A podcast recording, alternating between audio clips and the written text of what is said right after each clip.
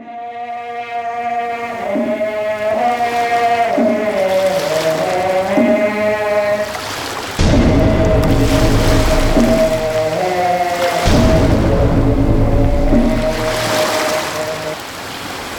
้นทะเลเสวนา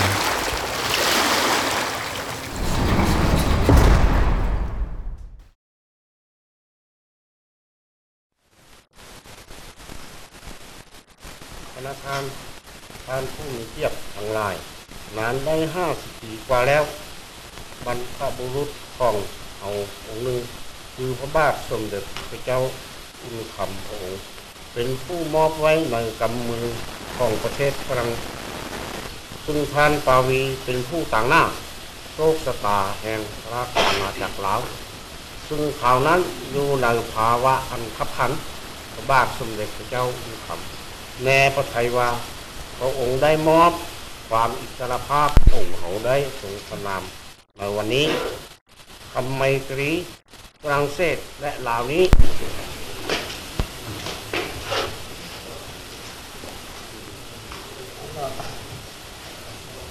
สวัสดีครับผู้ชมแล้วก็ผู้ฟังทุกท่านนะครับ ผมพิชยพัฒน์ในสุภาพจากบล็อกนักเรียนไทยโพ้นทะเลนะครับ ผมวันนี้ก็กลับมาอีกครั้งนะฮะกับซีรีส์เสวนานะสถาบันกษัตริย์ในสมัยเปลี่ยนผ่าน ในวันนี้เนี่ยผมมาจัดรายการร่วมกับดินโมแดนนะครับ ผม หลังจากตอนที่ผ่านมาเนี่ยเราได้คุยเกี่ยวกับสถาบันกษัตริย์นะฮะในประเทศยุโรปนะถ้าเรานับว่ารัสเซียเป็นประเทศยุโรปเช่นกัน แล้วก็มีอังกฤษนะฮะมีเนเธอร์แลนด์แล้วก็สเปน ในตอนนี้เนี่ยแล้วก็ตอนต่อๆไปเราจะคุยกับสถาบันกษัตริย์นะครับ ที่ใกล้กับประเทศไทยมากขึ้นก็คือ เราจะขยับมาในภูมิภาคเอเชียนะครับผมซึ่งวันนี้เนี่ยเราก็จะมาคุยกันในประเด็นเกี่ยวกับสถาบันกษัตริย์ในประเทศลาวนะครับผมซึ่งอ่อ ประเทศลาวเนี่ยก็เคยมีสถาบันกษัตริย์นะก่อนที่จะถูกเปลี่ยนมาเป็นระบอบคอมมิวนิสต์ในช่วงทศวรรษ 1970 นะครับผมซึ่งก็คือวันนี้เราก็จะมาคุยกันประเด็นเกี่ยวกับการเปลี่ยนผ่านนะฮะของสถาบันกษัตริย์ในสังคมลาวนะฮะหลังจากที่ได้รับเอกราชจากฝรั่งเศส แล้วก็อยู่ในกระบวนการของสงครามเย็น แล้วก็ถูกเปลี่ยนผ่านมาเป็นระบบคอมมิวนิสต์นะครับผมก็เราก็จะมีตอนต่อไปนะครับ ก็เป็นตอนเวียดนามกับญี่ปุ่นสองตอนสุดท้ายนะครับ แล้วก็ความจริงก็ เราก็ไม่สามารถทำได้ทุกตอนนะครับ เพราะว่าความจริงพวกเราก็มีอาชีพหลักก็คือเรียนหนังสือกันนะครับเออเราก็อยากจะทำอยู่นะครับ อยากจะเป็น blogger YouTuber กันอยู่นะครับ ถ้ามันจะพอมีรายได้เลี้ยงชีพได้นะครับแต่ว่าคิดว่าไม่น่าจะได้นะครับ เพราะฉะนั้นเราก็จะต้องทำอาชีพหลักของเรา เราก็ทำเอ่ออันนี้ก็เป็นงานการกุศลนะครับ เราก็ทำพอที่จะทำได้นะฮะก็สองตอนสุดท้ายก็จะเป็นเวียดนามกับญี่ปุ่นนะครับ ตอนนี้ความจริง กระแสรัฐประหารพม่ากำลังมาแรงก็มีคนหลังไมค์มาบอกว่าอยากจะทำให้สาบัเรื่องสถาบันกษัตริย์พม่าน่าสนใจ แต่ว่าก็อย่างที่ว่านะครับ เราก็คงเอ่อทำเท่าที่ได้ไปก่อนนะฮะอาจจะมีซีซั่นต่อไปก็คอยติดตามชมกันไม่รู้จะมีไหมนะครับ นี่ก็ถือว่าเป็นซีซั่นแรกก็แล้วกันนะครับ ก็เอ่อการพูดคุยวันนี้เนี่ยจะเป็นการพูดคุยเกี่ยวกับบทความนะครับเอ่อของนัทพลยิ่งทมนะฮะที่ชื่อว่าสถาบันกษัตริย์ลาวในการเปลี่ยนผ่านจากยุค อาณาจักรสู่รัฐสังคมนิยมคอมมิวนิสต์นะครับที่ลงในบล็อกนักเรียนไทยโพทะเลไปแล้วนะฮะท่านที่สนใจก็สามารถเข้าไปอ่านได้นะครับ แล้วก็รวมถึงบทความที่น่าสนใจอื่นๆนะมีในเรื่องในเรื่องการเมืองสังคมวัฒนธรรม เรามีบทความที่หลากหลายนะครับไม่ใช่บล็อกที่จะเอาแต่วิจารณ์กษัตริย์อย่างเดียวนะครับ ก็ขอให้นัดแนะนำตัวหน่อยนะครับ ครับก็สวัสดีครับ ชื่อนัทพลยิ่งทมครับ ตอนนี้เพิ่งสำเร็จการศึกษาปริญญาโทนะครับ จาก สาขาวิชาประวัติศาสตร์มหาวิทยาลัยธรรมศาสตร์นะครับ ก็ทำนิพนธ์เรื่องบทบาทของพรรคประชาชนปฏิวัติลาวที่มีต่อการเมืองของสปปลาวระหว่างคศ1992ถึง2016 นะครับ เพราะว่าตัวเองก็มีความสนใจเรื่องประวัติศาสตร์การเมืองลาวสมัยใหม่อยู่แล้วนะครับ โดยเฉพาะช่วงหลังสงครามโลกครั้งที่สองจนถึงปัจจุบันนะครับ โอเคครับ ก็ขอเรียกว่านัดแล้วก็แล้วกันนะครับเอ่อยินดีครับ วิชานิพนธ์นัดนี่ดาวน์โหลดได้ยังฮะยังครับยังตอนนี้เอ่อ รอให้ห้องสมุดเขาอัปโหลดอยู่ครับจริงๆมันผ่านไปเทอมหนึ่งแล้วนะจริงๆตอนนี้มันควรจะขึ้นได้แล้วแต่ว่าที่ไปเช็คแล้วคือยังไม่ขึ้นอ๋อโอเคโอเคงั้นคนที่สนใจก็รอก่อนนะฮะแล้วเดี๋ยวลองไปโหลดก็น่าจะเร็วๆแต่อันนี่ผมผมผมถามนิดนึงได้ไหมว่าทำไมถึงเลือกปี1992ถึง2016คือถ้าพูดตรงๆก็คือช่วงก่อนยังคนศึกษาเยอะแต่ช่วงเนี้ยคนไม่ค่อยศึกษากันอืมก็เลยเป็นเขาเรียกว่าไงเป็นเหมือนแบบโอกาสส้มหล่นของเราก็ ศึกษาในช่วงนี้เลยครับใช่โอเคแต่ว่าช่วงนี้มันก็มีความสำคัญอยู่ในในแง่ที่ว่า ในแง่ที่ว่า เออมันเป็นช่วงที่เออลาวมันเริ่มเข้าสู่ระบบยุคจินตนาการใหม่แล้วนะครับ ก็มีการไปรูปเศรษฐกิจมีการไปรูปการเมืองเล็กๆน้อยๆอะไรเงี้ย ซึ่ง เอ่อมันก็ทำให้เห็นว่าลาวเนี่ยมันเริ่มปรับตัวให้เข้ากับสังคมสมัยใหม่ หรือไอแนวเศรษฐกิจสมัยใหม่แล้วก็โลกาภิวัตน์มากขึ้นอะไรอย่างเงี้ยซึ่งมันก็ต้อง มีการปรับตัวให้มันอยู่รอดได้ในในยุคสหวรรษใหม่นะครับ ประมาณครับโอเคก็น่าสนใจนะครับ ทีนี้ย้อนกลับไปนิดนึงว่าทำไมนัดถึงสนใจลาว แล้วก็คิดว่าประวัติศาสตร์ลาวมันมีอะไรน่าดึงดูด เพราะว่าสำหรับคนไทยก็อาจจะไม่ได้ติดตามนะไม่ได้สนใจว่าอาจจะไม่รู้ด้วยซ้ำว่าลาวเคยมีกษัตริย์หรืออะไรอย่างเงี้ยนะฮะแล้วก็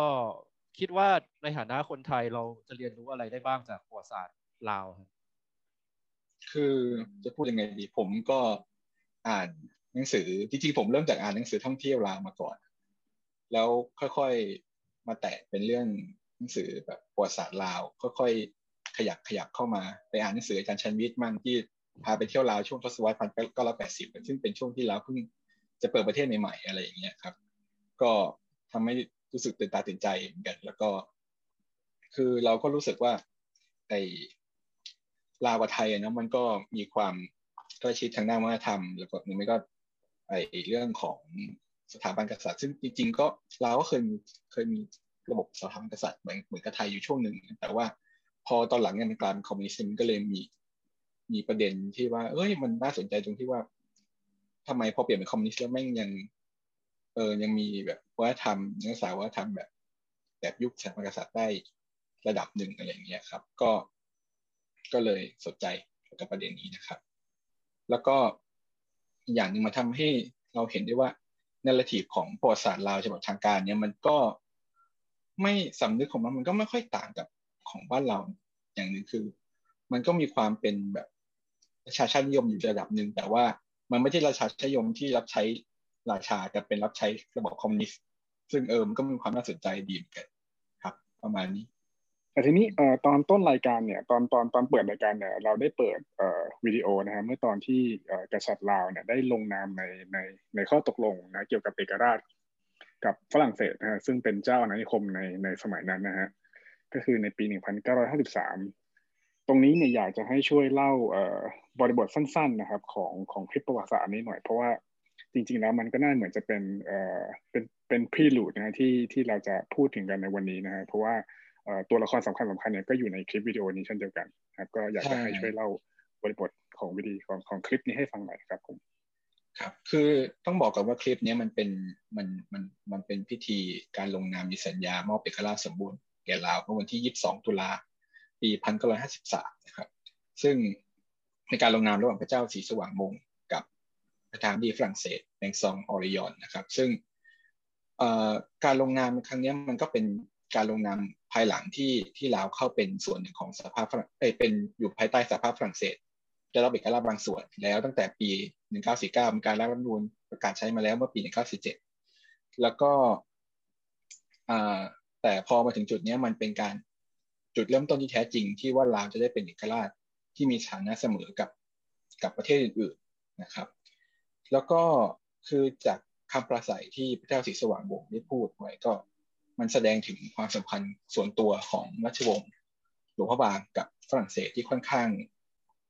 สนิทสนมกัน พูดถึงขั้นว่าถ้าไม่มีปาวีถ้าพระเจ้าองค์คำไม่ขอปาวีช่วยก็อาจจะไม่ได้มาอยู่ถึงวันนี้อะไรเงี้ยแล้วที่สำคัญคือในพิธีนี้มันก็มีภาพของบุคคลสำคัญ อย่างเช่นองค์มกุฎราชกุมารเจ้าสว่างวัฒนา ยืนข้างกับเสด็จเจ้าสุวรรณภูมิซึ่งเป็นนายกรัฐมนตรีขณะนั้นนะครับ ซึ่ง ทั้งสองคนนี้แหละก็พอหลังจากสิ้นสิ้นยุคของพระเจ้าศรีสว่างวงศ์มันก็มีความสองคนนี้ก็มีความสำคัญขึ้นมา เพราะว่าพระเจ้าศรีสว่างวัฒนาก็ขึ้นเป็นกษัตริย์ ส่วนเจ้าสมรภูมิก็เป็นนายกแล้วก็อยู่ในอำนาจมายาวนานจนถึงจนขั้นเปลี่ยนระบอบแล้วสองคนนี้แหละก็คือ เป็นคนที่มีความสำคัญที่ทำให้เราเนี่ยมีการเปลี่ยนแปลงการปกครองสำเร็จในปี 1975 โดยการ เจรจากับฝ่ายคอมมิวนิสต์อะไรอย่างนี้ครับคือจากที่จากที่เราดูในคลิปเนี่ยเราก็จะรู้ว่าในช่วงนั้นเนี่ยในประเทศเราเนี่ยมีสถาบันกษัตริย์อยู่นะซึ่งจริง ๆ แล้วก็สามารถที่ย้อนกลับไปได้ไกลพอสมควรด้วยนะฮะเพราะฉะนั้นก่อนที่เราจะมาพูดถึงในช่วงสงครามเย็นเนี่ยซึ่งเป็นซึ่งเป็นจุดโฟกัสที่สำคัญของบทความนะฮะอยากจะให้ช่วยเล่าภูมิหลังทางประวัติศาสตร์อย่างสังเขปนิดนึงนะฮะของสถาบันกษัตริย์ลาวก่อนว่ามีความเป็นมาอย่างไรฮะอะไรคือ ช่วงที่เป็นหัวเลี้ยวหัวต่อที่สำคัญทางประวัติศาสตร์รวมไปถึงความสัมพันธ์ที่สถาบันกษัตริย์ลาวเนี่ยมีกับอาณาจักรเพื่อนบ้านนะฮะอย่างสยามด้วยนะฮะก็อยากจะให้เล่าตรงนี้ให้ฟังหน่อยนิดนึงก่อนที่เราจะเข้าไปสู่ช่วงเวลาในบทความนะครับ คือจริงๆต้องบอกว่าสถาบันกษัตริย์ลาวก็ก็มีมีความเป็นมาที่ค่อนข้างยาวนานถ้าเราจะพูดถึงทั้งรัชวงศ์หลักๆก็คือรัชวงศ์พระบางจำปาสักและเวียงจันทร์ซึ่ง ก็เริ่มต้นมาจากสายตระกูลเดียวกันก็คือ ย้อนสามารถนับย้อนไปถึงตำนานขุนบรมที่เป็นตำนานเกี่ยวกับต้นกำเนิดของต้นตระกูลไทยนะครับว่า แล้วก็บอกว่าเนี่ยสายราชวงศ์ลาวเนี่ยสืบสืบสายมาจากขุนรอซึ่งเป็นผู้สร้างเมืองสัวหรือเมืองหลวงพระบางในปัจจุบันนะครับ ก็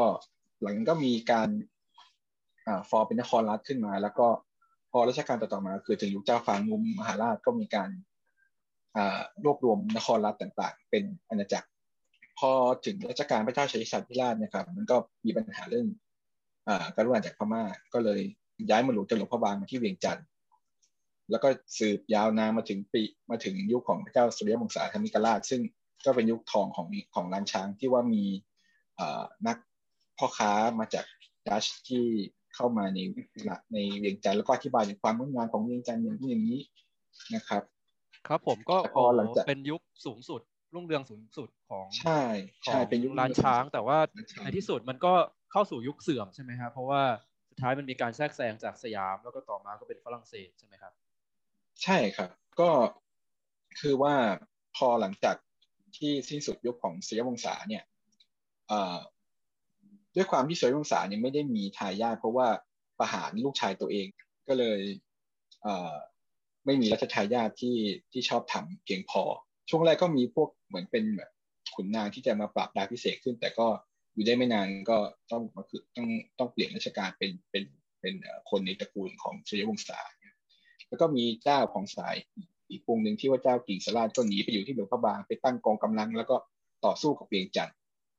เวียงจันทร์ก็พยายามที่จะขอกำลังจากวิทยาไปไปลบแต่ปวิทยาบอกว่า ไม่ต้องลบกันหรอกให้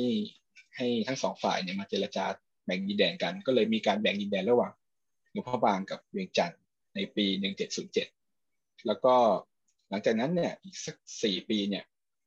อ่อมันก็มีอีกกลุ่มอำนาจหนึ่งที่เป็นขุนนางอีกกลุ่มหนึ่งเนี่ยหนีไปทางใต้ แล้วก็ไปอัญเชิญเจ้าหนอกษัตริย์ ซึ่งเขาก็อ้างว่าเป็นหลานของสุริยวงศาเหมือนกัน ไปครองเมืองที่จำปาสักก็แยกเป็นเป็นอีกอาณาจักรหนึ่งในปีพั นะครับ หลังจากที่เข้ามาสู่ช่วงยุทธบุรีเนี่ย สยามก็เข้าไปยึดจำปาสักก่อน จากนั้นก็ค่อยขึ้นไปที่เวียงจันทร์เพื่อตีเวียงจันทร์หลวงพ่อบางเห็นท่าไม่ดีก็เลยขอสวามิภักดิ์ก่อน แล้วแต่เวียงจันทร์เนี่ยก็ตกเป็นประเทศสลาของสยามเพราะว่าแพ้สงครามซึ่งอยู่ในช่วงปี 1776 และ 1778 นะครับ สยามก็ปกครองทั้งสามอาณาจักรเป็นประเทศสลาดพอมาถึงปี 1828 เนี่ย มันเกิดเหตุ สงครามเจ้าอนุวงศ์เกิดขึ้นตั้งแต่ปี 1826 แต่ว่าสุดท้ายสยามชนะในปี 1828 ก็เลยทำการยกยกเลิกราชวงศ์เวียงจันทร์แล้วก็เหลือเพียงราชวงศ์จักรปัสักแล้วก็ราชวงศ์พระบาทสองสายนี่คือสมัยรัชกาลที่สามประมาณนี้ใช่ไหมครับใช่ใช่รอสามครับผมแล้วก็ต่อมาก็คือ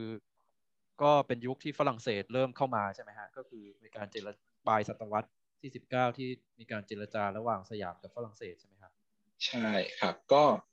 ก็คือกรณีไอ้รอสอหนึ่งร้อยสิบสองนี่แหละที่ที่ส่งผลให้สยามเนี่ยต้องยกดินแดนฝั่งซ้ายแม่น้ำโขงให้ฝรั่งเศสครับ ซึ่งมันก็เกี่ยวเนื่องกับเรื่องของหลวงพ่อบางเป็นหลัก เพราะว่า เพราะว่าหลวงพ่อบางเนี่ยไปทำสัญญากับฝรั่งเศสไว้ที่จะขอให้เนื่องจากฝรั่งเศสเนี่ยเข้ามาคุ้มครอง พระเจ้ามาชีวิตของหลวงพ่อบาง หรือกษัตริย์ของหลวงพ่อบางเนี่ยให้รอดพ้นจากการลุกลามของพวกข้อแล้วก็พอหลังจากนั้นปี 1904 ก็ฝรั่งเศสก็ทำสัญญากับสยามอีกเพื่อที่จะเอาดินแดนฝั่งขวาแม่น้ำโขงบางส่วนที่อยู่ตรงแขวงชัยบุรี ที่อยู่ด้านด้านที่เหนือติดกับจังหวัดน่าน แล้วก็ส่วนที่เป็นนครจำปาสักซึ่งติดกับอุบล แล้วก็ซึ่งเกี่ยวพันกับ ดินแดนเขมรภาคตะวันออกเฉียงเหนือของกัมพูชาปัจจุบันด้วย ซึ่งตอนนั้นยังอยู่ใต้ที่พลของจักรพรรดิให้เป็นของฝรั่งเศสนะครับ ด้วยเหตุนี้นะครับ คือฝรั่งเศสก็เลยให้ความสำคัญกับเจ้ามาชีวิตทางหลวงพระบางมากกว่าจักรพรรดิเพราะว่า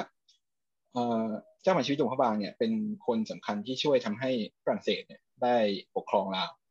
คือมีความชอบธรรมในการปกครองลาว แล้วก็แต่ส่วนของเจ้ามาชีวิตจักรพรรดิเนี่ยเขา ค่อนข้างสนิทสนมกับทางสยามมากกว่า ก็เลยลดฐานะให้เป็นเจ้าผู้ครองนครจักรพรรดิก็คือปกครองแค่แค่ตัว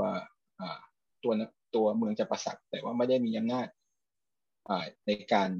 ปกครองแต่งตั้งพวกเจ้าเมืองต่างๆ ที่อยู่รอบนอกนะครับเป็นอำนาจของรัสเซียทั้งหมดประมาณนี้ แต่ว่าในทางอิทธิพลแล้วอะเจ้าถ้าชีวิตไปชีวิตจักรพรรดิก็ยังมีอิทธิพลทางการเมืองในพื้นที่นั้นอยู่นะครับ ครับ ก็น่าสนใจมากนะครับ นัดก็ได้อธิบายถึงประวัติศาสตร์ของสถาบันกษัตริย์ของลาวนะที่มีที่มายาวนาน แล้วก็สุดท้ายเนี่ยมาเริ่มเสื่อม จะเรียกได้ว่าช่วงปลายศตวรรษที่สิบเจ็ดศตวรรษที่สิบแปดที่สยามก็เริ่มเข้ามามีความขัดแย้งภายในอยู่แล้ว แล้วก็สยามก็เข้ามาแทรกแซงนะฮะสุดท้ายก็แตกกระจายกลายเป็นสามราชวงศ์นะแล้วก็พอต้นศตวรรษที่สิบเก้าเนี่ยก็เป็นสยามอีกนะครับที่ทำสงครามแล้วก็ยุบเลิก ราชวงศ์เวียงจันทร์นะแล้วพอพอปลายศตวรรษที่สิบเก้าก็เป็นสยามกับฝรั่งเศสที่เข้ามาแย่งชิงต่อสู้กัน ก็ประวัติศาสตร์ลาวประวัติศาสตร์สถาบันกษัตริย์ของลาวมันสะท้อนให้เห็นประวัติศาสตร์ของสยามด้วยใช่ไหมฮะก็คือทำให้เห็นว่า อันนี้คือสถานะการเป็นเรียกว่าพี่ใหญ่ของสยามในภูมิภาคเนี่ยก่อนตะวันตกจะเข้ามา แล้วก็พอตะวันตกเข้ามาก็ก็มีการประทะกันระหว่างสถานะแบบก่อนสถานะพี่ใหญ่ของสยามที่คิดว่า ลาวเนี่ยเป็นประเทศสราชของตัวเองกับฝรั่งเศสที่ถือว่าเราจะสร้างรัฐชาติแบบใหม่ที่เรียกว่าลาวก็ทำให้เห็นว่าเออมันน่าสนใจนะครับ ก็คือผมผมลองคิดเล่นๆนะว่าถ้าเกิดลาวไม่ไม่ได้ตกเป็นของฝรั่งเศสเนี่ย สยามก็อาจจะล้มเจ้าลาวเหมือนกันนะเพราะว่าทำมาแล้วกับกับกรณีของเวียงจันทร์ใช่ไหมครับ แล้วก็ absolutely เออแล้วแล้วอย่างที่เราได้ได้คุยตอนตอนเริ่มต้นน่ะ ก็คือว่าทางราชวงศ์ของหลวงพ่อบางเขาก็อาจจะ จะเรียกว่าอะไรอะคอนเชียสเรื่องนี้รู้ตัวเรื่องนี้เหมือนกัน เพราะเขาก็รู้สึกว่าการเป็นรัฐในคุ้มครองของฝรั่งเศสเนี่ยฝรั่งเศสเขาคุ้มครองเอ่อสถาบันกษัตริย์จริงๆนะมันเป็นเรียกว่าได้ความย้อนแย้งของประวัติศาสตร์ก็ได้ เพราะว่ารัฐอาณาจักรสมบูรณาญาสิทธิราชอย่างสยามเนี่ย จะล้มเจ้านะจะมีมีลักษณะที่ล้มเจ้าในขณะที่สาธารณรัฐที่สามของฝรั่งเศสเนี่ย ก็ไปไล่คุ้มครองเจ้าเล็ก ๆ น้อยๆต่างๆนะครับ ก็น่าสนใจรัฐนัดคิดว่ายังไงเรื่องนี้ก็อย่างที่บอกไปแล้วว่าฝรั่งเศสเนี่ยค่อนข้างที่จะไม่ค่อยไปยุ่งเกี่ยวกับกิจการภายในของพวกราในกรมเพียงแค่เพียงแค่หวังว่าพวกนี้มันมันอยู่ใต้อารักขาของของฝรั่งเศสยอมยอมปฏิบัติตามความต้องการของฝรั่งเศสก็พอแล้วอะไรอย่างเงี้ยครับ แต่ว่าไม่ได้คิดว่าจะต้องแบบเข้าไป กำจัดเหมือนอย่างกรณีของอังกฤษที่ว่ามีการล้มราชวงศ์คองบองในพม่า หรือมีการล้มราชวงศ์มงกุลในในอินเดียอะไรอย่างเงี้ยแต่ว่า แต่ว่าในฝรั่งเศสมันไม่ได้ทำอย่างนั้นใช่ไหม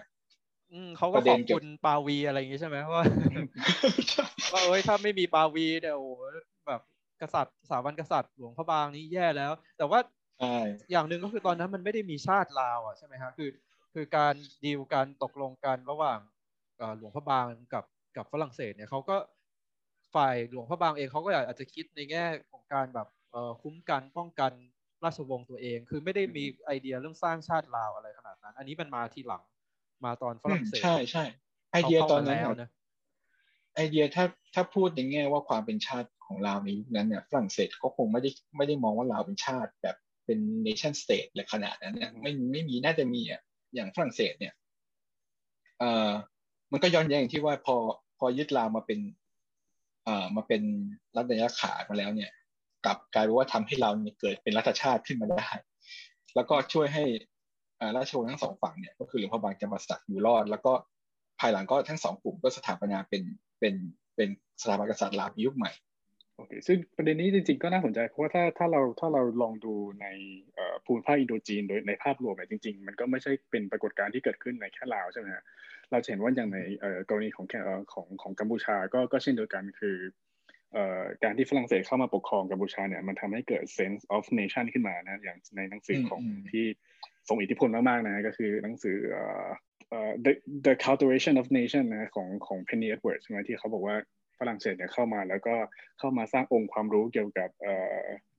นครวัดนครธมนะซึ่งทำให้องค์ความรู้เหล่านี้เนี่ยมันถูกนำไปใช้ในการสร้างชาติของพวกชาตินิยมกัมพูชานะครับซึ่งตัวนี้ก็ก็น่าสนใจผมผมก็คิดว่า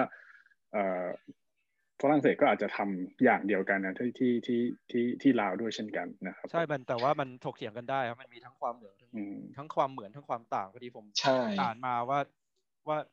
น่าสนใจเหมือนกันก็คือตอนที่เขามาดีลแบ่งแยกดินแดนกันเนี่ยว่าอันไหนจะเป็นของสยามอันไหนเป็นของฝรั่งเศสอะไรอย่างเงี้ยกรณีของลาวเนี่ยเขาบอกว่าคือเป็นการดีลกันระหว่างสยามกับฝรั่งเศสเป็นหลักนะก็คือไอ้ตั้งแต่หนึ่งแปดเก้าสามรศหนึ่งหนึ่งสองแล้วก็การแบ่งว่าเฮ้ยลาวตกลงจะเป็นของใครในขณะที่กัมพูชาเนี่ยมันมีเซนส์ว่าเฮ้ยอันนี้มันเป็นชาติอยู่แล้วอะเป็นชาติกัมพูชา ซึ่งสยามไม่ได้สยามถือว่าเป็น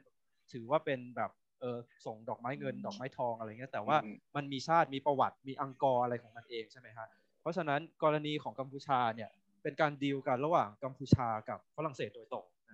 คือการที่กัมพูชาไปตกลงกับฝรั่งเศสว่าเฮ้ยเราจะขออยู่ใต้ฝรั่งเศสอะไรเงี้ยไม่ได้มีการดีลกันระหว่างสยามกับฝรั่งเศสเนี่ยมันแปลว่าอะไรแปลว่าในทัศนะของเรียกว่าพี่ใหญ่นะเป็นเจ้าเป็นจักรวรรดินิยมสยามและฝรั่งเศสเนี่ย เห็นตรงกันว่ากัมพูชามันมีความเป็นชาติอะไรบางอย่างอยู่นะในขณะที่ลาวเนี่ยมันไม่มีมันเป็นพื้นที่เขตอิทธิพลที่ต่างคนต่างเข้าไปแย่งได้นะก็ก็อันนี้ก็คุยกันได้ แล้วก็ผมคิดว่าอันนี้สะท้อนชัดเจน เพราะว่าตอนที่ฝรั่งเศสเข้าไปแรก ๆ ในลาวเนี่ยเขาก็ถือว่าหลวงพระบางเนี่ยนะเป็นเป็นรัฐอารักขาใช่ไหมฮะแต่ว่าเขตอื่นๆของลาวเนี่ยยังเป็นเป็นเป็นอาณานิคมอะคือมันมีความต่างระหว่างการเป็นรัฐอาณาขากับอาณานิคม นะเพราะฉะนั้นในเขตทั้งหมดของลาวเองเนี่ยในช่วงแรกเนี่ยก็ไม่เป็นเอกภาพ คือฝรั่งเศสก็ไม่รู้จะจัดการยังไง ว่าเฮ้ย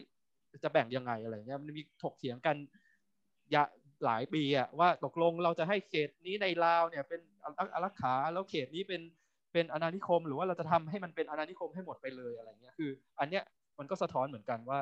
เออในทัศนะของเจ้าอาณานิคมเขาเขาไม่เห็นอะว่าไอ้นี้มันเป็นจะเป็นประเทศหรือจะเป็นจะเป็นชาติได้จริงๆ เออแล้วมันมันเพิ่งสร้างมาทีหลังจริงๆนะคืออันนี้อันนี้ต่างจากกรณีของกัมพูชา ซึ่งจริงๆเออประเด็นนี้เนี่ยเราก็จะพูดได้อีกครั้งหนึ่งในตอนในตอนในตอนท้ายรายการ เพราะว่าจริงๆมันก็เป็นเรื่องเกี่ยวกับประวัติศาสตร์นิพนธ์นะที่ที่ที่เราจะพูดถึงกันว่าประวัติศาสตร์นิพนธ์เราเนี่ยมันมันแฟกเมนต์มากๆมันมันมันไม่ต่อเนื่องแต่ในในในในอีกด้านหนึ่งเนี่ยตัวสันนิพนธ์กัมพูชาเนี่ยมันมีความต่อเนื่องมากกว่า แล้วก็สามารถที่จะสร้างชาติได้ง่ายกว่าพูดพูดพูดในอีกทางหนึ่งนะครับผมแต่ทีนี้เรากลับมาสู่ ช่วงเวลาหลักนะของของบทความก็คือเป็นช่วงเวลาหลังสงครามโลกครั้งที่สองไปจนถึงช่วงเวลาปลายสงครามเย็นนะฮะซึ่งในช่วงเวลานี้เนี่ยมันจะเกิดกลุ่มกลุ่มหนึ่งขึ้นมา ซึ่งซึ่งมีความสำคัญมากๆนะฮะในในประวัติศาสตร์ลาว ซึ่งก็คือกลุ่มลาวอิสระนะครับผมซึ่งในบทความเนี่ยเขียนว่าเป็นกลุ่มที่มีจุดยืนต่อต้านการกลับมาของฝรั่งเศสนะแล้วก็ต้องการที่จะจัดตั้งรัฐบาลประชาธิปไตยนะที่ให้กษัตริย์อยู่ใต้รัฐธรรมนูญ แล้วก็ในบทความเนี่ยก็ยังพูดถึงว่ากลุ่มนี้เนี่ยมีความสัมพันธ์กับขบวนการเสรีไทยในในในประเทศไทยด้วยเช่นกัน ก็เลยอยากจะให้พูดถึงว่ากลุ่มนี้เนี่ยกลุ่มลาอิสระเนี่ยมีที่มาที่ไปยังไง แล้วก็ความสัมพันธ์ระหว่างกลุ่มลาอิสระกับขบวนการเสรีไทยเนี่ยมีลักษณะอย่างไรทำไมถึงมาสัมพันธ์กันได้ครับ คือต้องบอกอย่างนี้ก่อนนะครับ ว่าจุดกำเนิดของเราอิสระเนี่ยมันมาจากการรวมกลุ่มของพวกกลุ่มปัญญาชนแล้วก็พวกพ่อค้า ซึ่ง พวกนี้ก็ติดต่อสัมพันธ์กับกับคนไทยที่เป็นคนอีสานก่อนแล้ว แล้วก็บางคนก็เคลื่อนไหวอยู่ในไทยบางคนมาทำงานในราชการไทยเป็นออย่างเช่นคุณชนิกรเนี่ยก็มาทำงานในเมืองไทยทำงานไปสนียจำจำไม่ผิด แล้วก็ช่วงแรกก็หลายคนก็ค่อนข้างโปรนโยบายของจอมพลปอซึ่งก็น่าสนใจ แต่ว่า พอตอนหลังก็ไปติดต่อกับเสรีไทย แล้วก็เออเรื่องที่คิดว่าน่าจะต้องประกาศกล้าดีกว่า อ่า ซึ่งเสรีไทยสายสานเนี่ย ก็คือพวกกลุ่มของคุณเตียงสิริขัดอะไรเงี้ยเขาก็ช่วยเหลือในการติดอาวุธแล้วก็จะตั้งกำลังทหารได้ระดับหนึ่งนะครับ แล้วก็ประกอบกับช่วงนั้นญี่ปุ่นก็ให้ลาประกาศเอกราชชั่วคราวช่วงเมษาถึงสิงหาปีสี่หนึ่งเก้าสี่ห้าแต่พอหลังสงครามเนี่ยญี่ปุ่นก็ทิ้งอาวุธ ไว้ส่วนหนึ่งไว้ให้ลาสละใช้ด้วย ซึ่งก็ทำให้พวกเขาเนี่ยมันก็มีกำลังระดับหนึ่งที่จะสามารถต้านทานพวกฝรั่งเศสที่ตอนนั้นอยู่ในป่า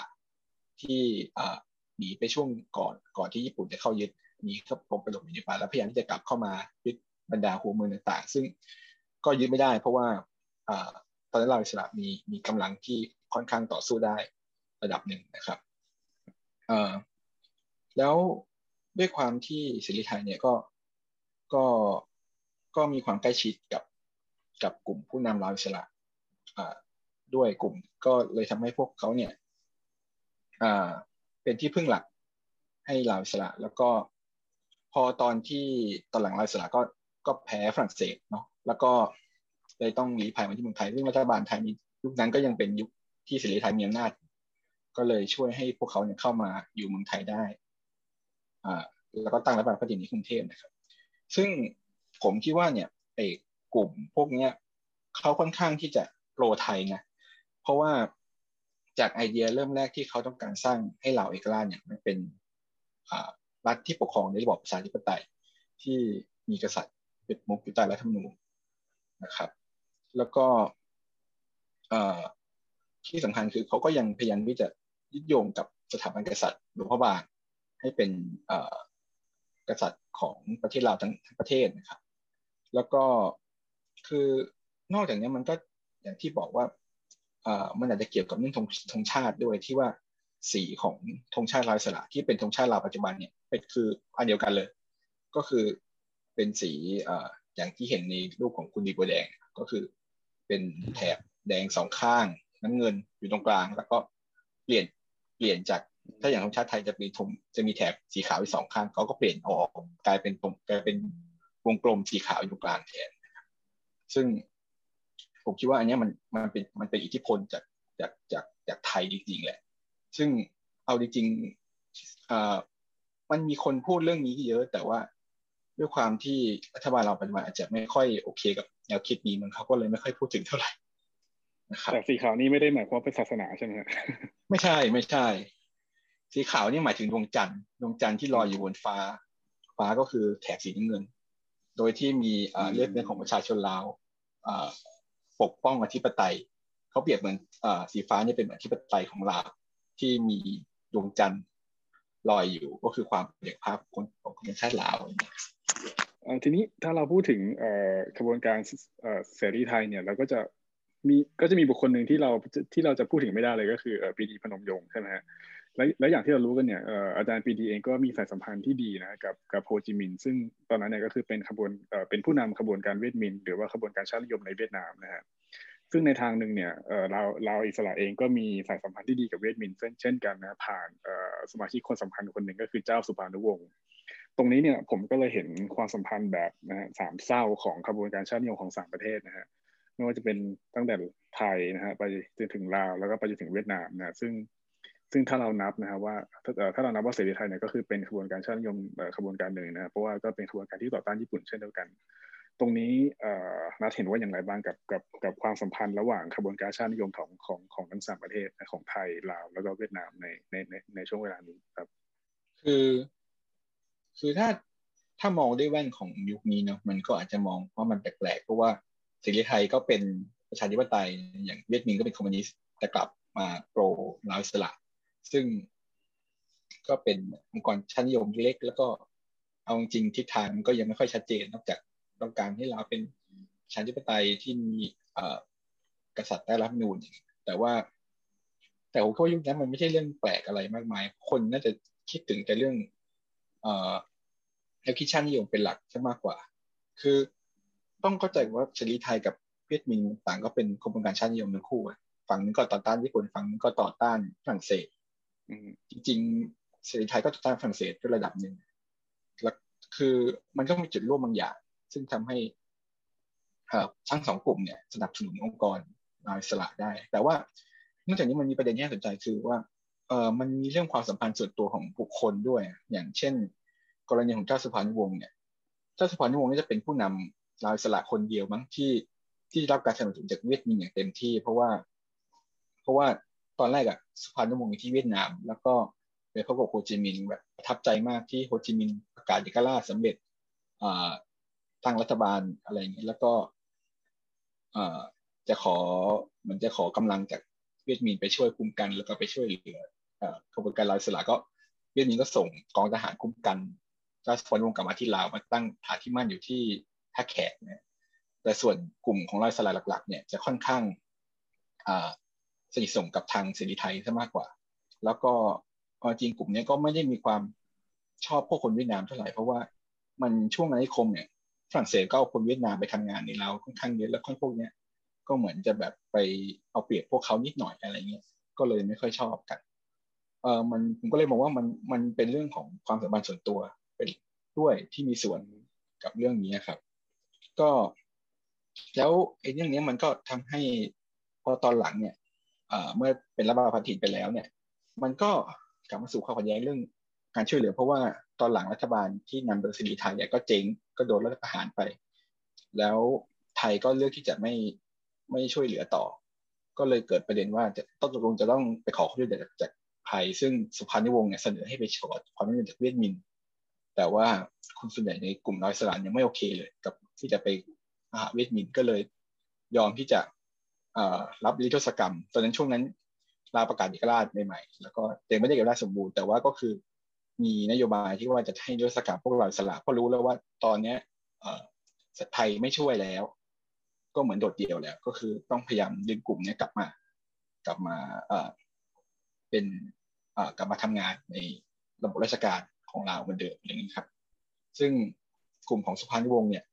ก็เป็นกลุ่มเดียวที่บอกว่าเฮ้ยเอกราชนี้มันไม่ใช่เอกราชสมบูรณ์ฉะนั้น ฉันต้องต่อสู้ต่อก็เลยเลือกที่จะรวมกลุ่มกับ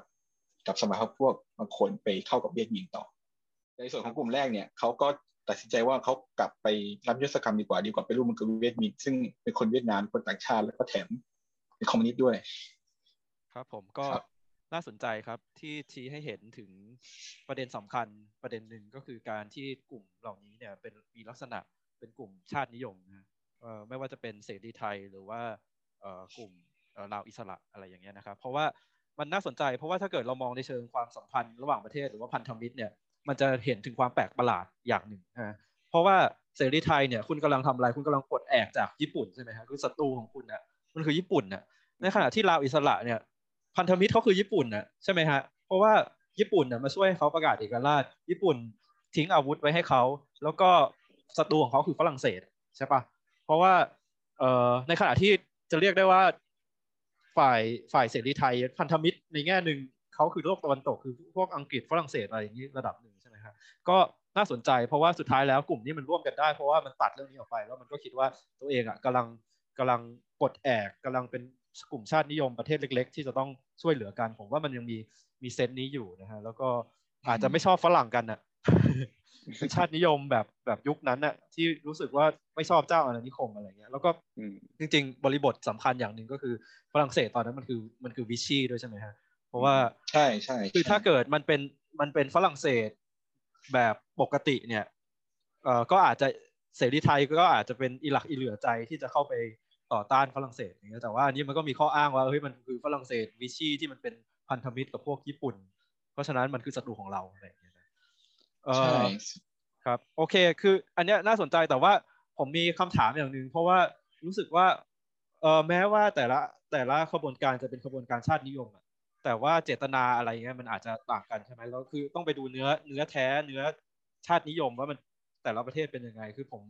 ลองดูของของไทยเนี่ย ผมว่าน่าสนใจตรงที่ช่วงทศวรรษ 1930 เนี่ยคือ มันมีกระแสที่ใหญ่มากคือกระแสแพงไทยใช่ไหมฮะว่าจริง ๆ แล้วอะ โอ้คนไทยอะ มันมาจากจีนตอนใต้มาจากเทือกเขาอันไตแล้วก็มันโดนมันโดนมันโดนกั้นโดยโดยแบบธรรมชาติใช่ไหมจนกลายเป็นคนเวียดนาม กลายเป็นกัมพูชากลายเป็นลาว จริง ๆ ทุกคนคือไทยหมดเลยอะไรอย่างเงี้ยเพราะฉะนั้นน่ะมันมีไอเดียเนี้ยที่มาแรงมากว่า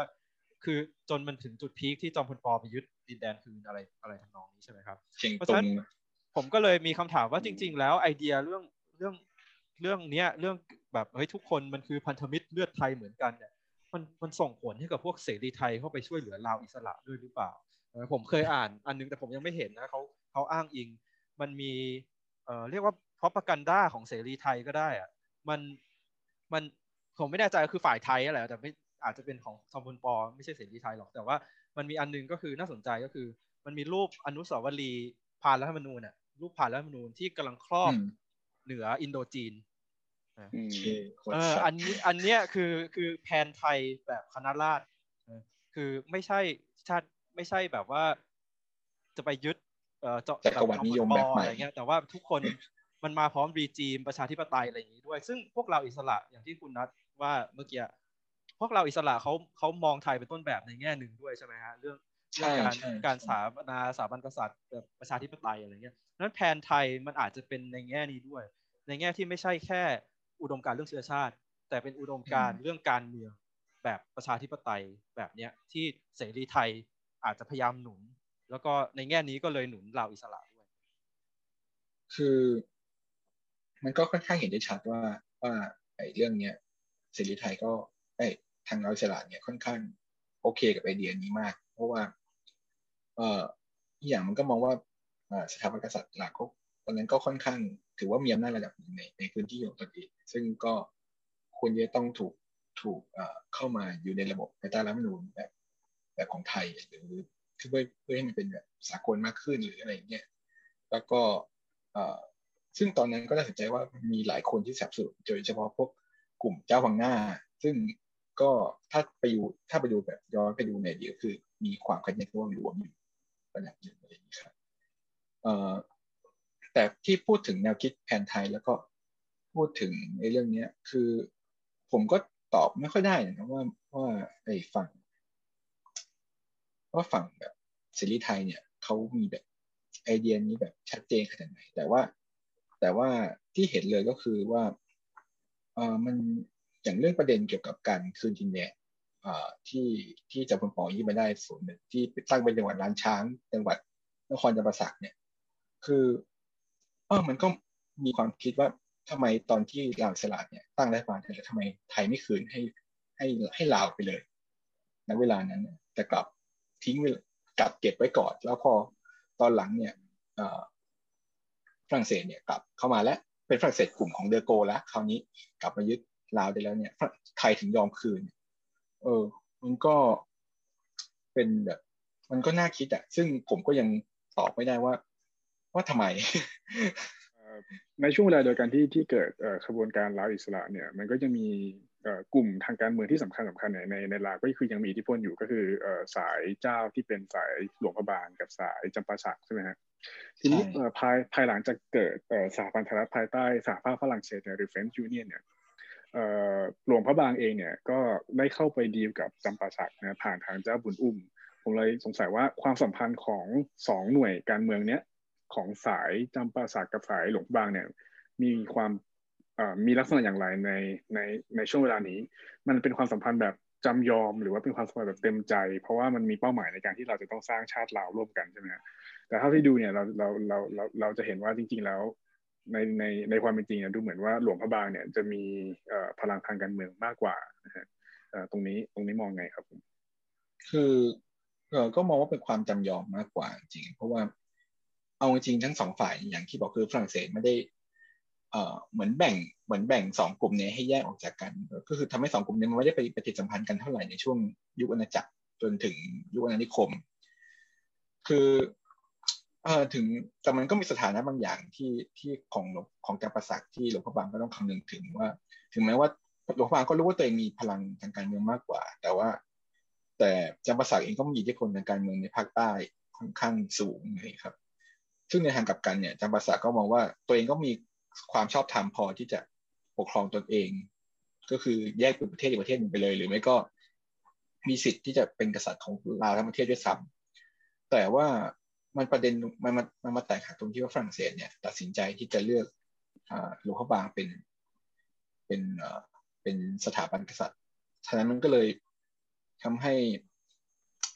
ต้องทั้งสองฝ่ายมันต้องพยายามปณีประนอมกัน แต่ว่าฝรั่งเศสเข้ามาเป็นตัวกลางแล้วเข้ามาแทรกแซงว่าว่าจะให้จัดการยังไงกับกับอนาคตของทั้งสองราชวงศ์ต่อไปนะครับ ซึ่งผลของมันก็คือทำให้เจ้าบุญเนี่ยก็ต้องยอมเซ็นสัญญาต่อท้ายว่าจะขอสละสิทธิ์ในการเป็นกษัตริย์ แล้วก็สละสิทธิ์ในการเป็นเจ้าของจักรพรรดิเพื่อที่จะให้ดินแดนจักรพรรดิเนี่ยเป็นส่วนหนึ่งของหลวงพ่อบางหรือเป็นส่วนหนึ่งของประเทศลาวทั้งหมดรวมเป็นรวมเป็นรูปประเทศ ทั้งสองเข้าเป็นหนึ่งเดียวอะไรเงี้ยแล้วก็โดยที่ฝรั่งเศสไอ้โดยที่หลวงพระบางเนี่ยก็ยอมรับให้สายหลวงพระบางเนี่ยไอ้สายจำปาสักเนี่ยมีมีเอ่อยังลงอยู่ต่อไปแล้วก็ แล้วก็ให้ตำแหน่งประมุขจำปาสักเป็นเอ่อผู้ตรวจราชการแผ่นดิน ต่างพระเนตรกันของพระบาทสมเด็จพระเจ้าอยู่หัวชีวิตก็คือขึ้นกับกษัตริย์โดยตรง แล้วก็มีสถานะเป็นเอ่อเป็นพระชงระดับสูงรองจากกษัตริย์กับอ่าอมกุฎราชกุมารนะครับ ซึ่ง เออแต่ว่าพอเราไปเห็นพัฒนาการทางการเมืองของของลาวในช่วงทศวรรษ 50 ถึง 70 เนี่ย เราจะเห็นความสัมพันธ์ของทั้งสองราชวงศ์เนี่ย จะไม่ค่อยราบรื่นสักเท่าไหร่ คือ คือไม่ได้มีปัญหากันโดยตรง แต่ก็ไม่ได้มีความสนิทสนมกันครับซึ่งเดี๋ยวก็อาจจะพูดถึงต่อไปใน ในที่เราจะคุยกันต่อไปเนี่ยครับ ครับ แล้วทีนี้ลาวอิสระครับ ตอน ตอน ตอนมีขบวนการลาวอิสระเนี่ย เขาไปสัมพันธ์กับ ทางหลวงพระบางกับมีความสัมพันธ์ยังไงกับทางหลวงพระบางและจำปาสักคือถ้าพูดถึงหลวงพระบางก่อนเนี่ย คือหลายคนในในลาวอิสระเป็นเป็นเชื้อสายวังหน้าของหลวงพระบางอยู่แล้ว ซึ่งกลุ่มเนี้ยเอาจริงก็ไม่ได้ถูกกับฝ่ายวังหลวงเท่าไหร่ ก็การที่กลุ่มวังหน้าเนี่ยเขาไปรวมในกลุ่มนี้ก็ทำให้วังหลวงเกรงว่าเนี่ยวังหน้าจะมายึดอำนาจจากวังหลวง ซึ่ง ก็เป็นเหตุผลสำคัญที่ททำให้สีสว่างวงเจ้าสีวงไม่ยอมรับเป็นกษัตริย์ของลาวสระในช่วงแรกนะครับ แล้วก็อีกทั้งยังปลดเจ้าพิชราชซึ่งเป็นนายรัฐมนตรีของหลวงพระบางตอนนั้นด้วย ก็เป็นเจ้ามหาบุราชด้วย ก็ก็เลยเอ่อมันก็เลยมีเหตุการณ์ที่ว่าเจ้าสายวังหน้าบางคน เจ้าบุญยวัฒน์เจ้าสมสนิทเนี่ยไปยึดพระราชวังหลวงเพื่อที่จะบีบให้กษัตริย์เนี่ยรับเป็น รับเป็นกษัตริย์ของอาอิสระซึ่งพง์ก็ประท้วงไม่ยอม ก็เลยโดนกักบริเวณอยู่ในพระราชวังเป็นหลายเดือนนะครับจแล้วตอนหลังพระองค์ก็มาฉวยโอกาสไปเป็นกษัตริย์ ช่วงท้ายประมาณเดือนเมษาก่อนที่ฝรั่งเศสจะกลับเข้ามายึด แล้วก็พระองค์ก็เลยฉวยโอกาสสั่งให้มาวิสลาดยอมเต่อฝรั่งเศส แต่พระองค์ก็เหมือนแบบไม่ได้หวังที่จะกำจัดพวกนี้ทัทีเดียวอะไรอย่างนี้ก็คือปล่อยให้พวกนี้หนีไปได้ แต่ว่าส่วนของจัปาสักเนี่ยมันมันมีความเอ่อยังไงล่ะ คือความสัมพันธ์ระหว่างตัวถ้าขบวนการกับราชวงศ์เนี่ยมันไม่ชัดเจนแต่แต่เราเห็นว่ามันมีความสัมพันธ์ส่วนบุคคลบางอย่างอย่างเช่นผู้นำลาวอิสระคนหนึ่งที่ชื่อกระต่ายโดนสะโสฤทธิ์ซึ่งคนนี้ก็มีความสำคัญ เพราะว่าเขาเป็นนักเขียนในหนังสือพิมพ์ลาวใหญ่ ซึ่งเป็นหนังสือพิมพ์ฉบับแรกของลาว แล้วก็ เป็นคนที่เสนอเรื่องทฤษฎีต่างๆ ที่พยายามที่จะแยกลาวออกจากฝรั่งเศสไอ้ออกจากสยาม แล้วก็ทั้งยังเป็นคนที่แบบเป็นน้องน้องเขยของเจ้าบุญอุ้มด้วย ซึ่งซึ่งกระต่ายเนี่ยพอตอนมาอยู่ที่กรุงเทพเนี่ยก็ได้เขียนแบบจดหมายวิพากษ์วิจารณ์สายหลวงพ่อบาง เจ้าสายหลวงพ่อบางว่าแบบเป็นคนไม่เหมาะสมที่จะเอ่อเป็นกษัตริย์หรือเป็นอะไรอย่างเงี้ย แต่ว่า เออมันมีงานของ Grand Events นะครับเรื่อง The Last Century of the Lao Unity นะครับเขาพยายามบอกว่าเนี่ยเหมือนว่ากระต่ายเองเนี่ยค่อนข้างมีความสนิทสนมกับทางจักรสักมาก แล้วก็อยากให้จักรสักเป็นเป็นเออเป็นเป็นสถาบันกษัตริย์ เป็นประมุขของลาวมากกว่าสายลุงขบาก็มันทำให้เห็นว่ามันมีความซับซ้อนเกี่ยวกับความสัมพันธ์ค่อนข้างพอสมควรอยู่เหมือนกันแล้วแล้วทีนี้หลังจากที่ฝรั่งเอ่อหลังจากที่ลาวเนี่ยได้ได้รับเอกราชนะฮะอย่างเป็นทางการในปีหนึ่งพันเก้าร้อยเอ่อในปีหนึ่งหนึ่งเก้าห้าสามนะฮะก็คือเป็นปีที่เราเอ่อได้ได้เปิดคลิปวิดีโอในตอนต้นรายการนะครับแน่นอนว่าก็คือลาวได้กลายเป็นเอ่อเอ่อประเทศเอ่อที่มีเอกราชอย่างสมบูรณ์นะฮะแล้วก็ได้กลายเป็นเป็นราชอาณาจักรโดยมีเจ้าสีสว่างวงเนี่ยเป็นเป็นประมุขนะฮะซึ่งเจ้าสีสว่างวงนี้คือมาจากสายหลวงพระบางในทีนี้เนี่ยเราอาจจะเรียกได้ว่าในช่วงเวลาหลังหลังอาณานิคมอันนี้ บทบาททางการเมืองของกลุ่มลาวอิสระเนี่ยเนี่ยเป็นอย่างไรครับมันมันมันมันมันมีความเป็นไปอย่างไร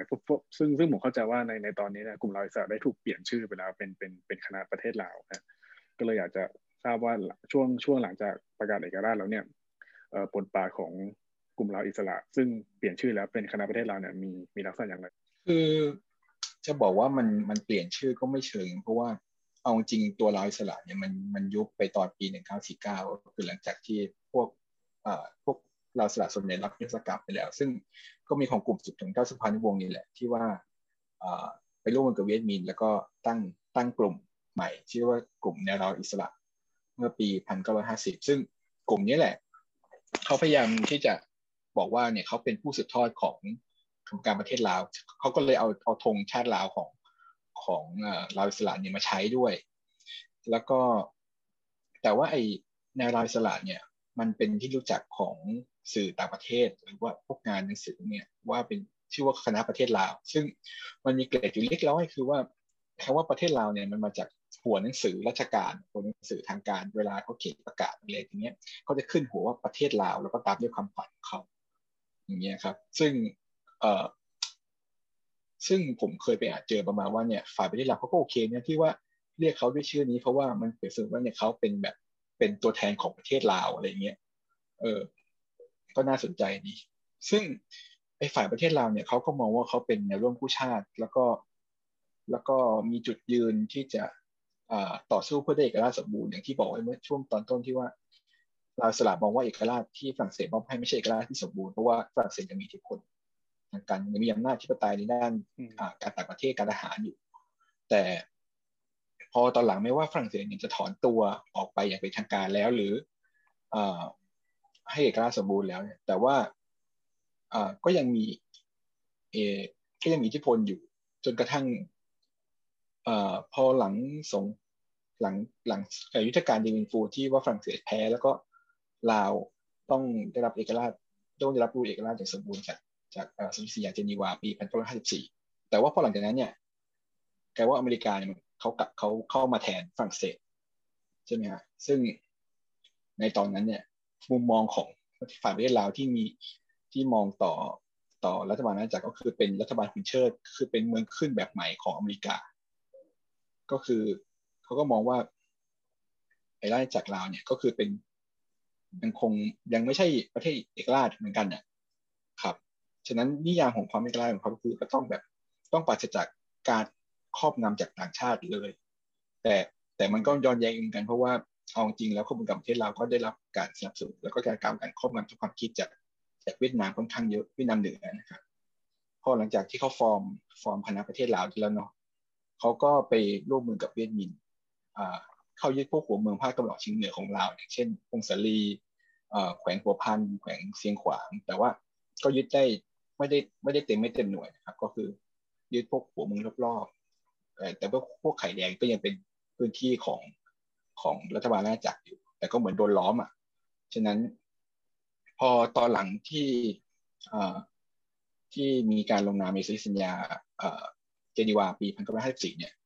มันมันก็มีเรื่องที่ว่ามีการระบุว่าเนี่ยเขารับรู้ว่าฝ่ายประเทศลาวมีอยู่ แล้วก็มีเขตปกครองที่แขวงหัวพันแล้วก็พงศลีสองแขวงนี้ ซึ่งแล้วไอ้ช่วยชนะของเวียดมินเนี่ยมันทำให้ฝ่ายประเทศลาวเนี่ยยิ่งยิ่งกลายยิ่งมีความสำคัญมากขึ้น โดยเฉพาะการเป็นภัยคุกคามสำคัญของฝ่ายเวียงจันทน์ฝ่ายรัฐบาลรัฐบาลราชอาณาจักรนะครับ ตอนนั้นคุณกระต่ายโดนสะโสฤทธิ์ที่เราพูดไปก่อนนั้นเนี่ยแกได้เป็นนายกอยู่พักหนึ่งช่วงปี 54 ถึงปี 6 56 เนี่ยแกเขียนจดหมายส่งให้ทูตสหรัฐบอกว่าขอความช่วยเหลือว่าว่าลาวเนี่ยเป็นเป็นที่ที่เหมาะสมในการต่อต้านคอมมิวนิสต์อะไรรั ฐบาลอเมริกันก็ให้เงิน ให้เช็คมาหนึ่งล้านดอลลาร์ผ่านทางทูตสหรัฐ แล้วก็แบบมีการทำสัญญาเพื่อที่จะช่วยเราในการต่อต้านคอมมิวนิสต์นะครับ แต่ว่ามันก็มีเหตุการณ์พลิกผันอยู่ พอปี 1955 ถ้าจำไม่ผิดก็คือมีการประชุมบันดุง conference ที่ที่อินโดนีเซียที่นำโดยซูการโนนะเขาก็มันก็เลยทำให้เกิดกระแสเรื่องไอการความเป็นกลางไม่ฝักใฝ่ฝ่ายใดระหว่าง โซเวียตกับสหรัฐอเมริกา ทีนี้เจ้าสวนภูมาซึ่งตอนนั้นเนี่ยกลับมาเป็นนายกอีกรอบหนึ่งแกก็มีไอเดียว่าเออการการปราบไอ้ฝ่ายประเทศลาวมันไม่ควรที่จะใช้วิธีการที่แบบรุนแรงมันควรใช้วิธีการสันติก็คือการเอาฝ่ายประเทศลาวเนี่ยเข้ามารวมกับฝ่ายราชจักรโดยให้มีการตั้งรัฐผสมอะไรอย่างเงี้ยแล้วก็เอาพวกกองทหารเนี่ยให้เข้ามา ให้เข้ามารวมกันเป็นเป็นกองเป็นกองเป็นกองพันสองกองพันแล้วก็เกณฑ์ที่จะที่จะเข้าเข้ารวมกับกองทัพตามขั้นตอนอะไรซึ่งก็เป็นค่อนข้างมุมมองที่ค่อนข้างโลกสวยระดับหนึ่งซึ่งฝ่ายประเทศลาวเนี่ยก็มองว่าเออนี่ก็เป็นโอกาสดีในการที่จะขยายอิทธิพลของตนในในเขตตัวเมือง แล้วก็แล้วก็มันมันมีเรื่องของการที่ฝ่ายราจักรยิงเนี่ยเขาก็เอาเจ้าพิชราซึ่งเป็น พี่ของพี่ชายของเจ้าสุภมาและเจ้าสุพรรณวงศ์เนี่ยมาเป็นคนกลางมาช่วยเจรจาด้วย มันก็เลยทำให้เหมือนว่าฝ่ายประเทศลาวเนี่ยก็คือ ก็คือมองว่าก็ควรจะต้องต้องรับข้อเสนอนี้ถึงแม้ฟังดูจริง ๆ มันค่อนข้างที่จะเป็นเป็นเขาเรียกไงเป็นผลด้านลบให้ฝ่ายประเทศลาวมากกว่าด้วยซ้ำแต่ว่าฝ่ายประเทศลาวก็ก็ยอมรับ เพราะว่า ก็มองอย่างที่บอกมองเกเหมือนเขามองโอกาสบางอย่างที่จะ ที่จะสามารถขยายแนวคิดตัวเองในเมืองได้ พอพอมีการตั้งรัฐผสม ก็ตั้งพรรคการเมืองลงเลือกตั้ง แล้วมันมีการเลือกตั้งซ่อม 21 ที่นั่งนะครับ แล้วพรรคของในรัฐชาติเนี่ยได้ไปเก้าที่นั่ง แล้วกลายเป็นพรรคอันดับสองรองจากพรรครัฐบาลของเจ้าสุวรรณภูมิมา ซึ่งตอนนั้นมีเดิมมี 22 แล้วเพิ่มอีก 4 ก็เป็น 26 ที่นั่ง แต่ว่าพรรคอื่นเนี่ยหลังจากนั้นคือมีแค่ 7 5 4 3 2อะไรอย่างเงี้ย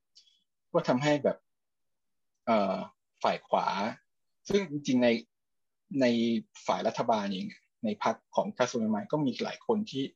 ที่ค่อนข้างเอ่อไม่เห็นด้วยกับนโยบายนี้จริงๆเท่าไหร่แต่ว่าก็คือไม่ไม่กล้าไม่กล้าขัดใจแกอย่างไม่แต่กระต่ายกระต่ายก็ยังตอนนั้นถึงไม่ได้เป็นนายกก็จริงแต่ก็แกก็ไปรองนายกในรัฐบาลชุดนี้นะครับ แล้วก็ วกนี้ก็เลยเหมือนไปล็อบบี้กันกับ แล้วก็ตีต่อกับทางอเมริกาเนี่ยเขาก็เหมือนแบบว่าใช้วิธีการทางรัฐสภาในการถอดถอนรัฐบาลชุดนี้ออก คือแบบไว้ไปก็คือลงมติไม่ไว้วางใจนั่นแหละ ก็ประมาณปีหนึ่งตั้งรัฐบาลปีหนึ่งเก้าห้าเจ็ดแล้วก็พิพายตั้งใจปี1958ก็ล้มรัฐบาลปีรัฐบาลใหม่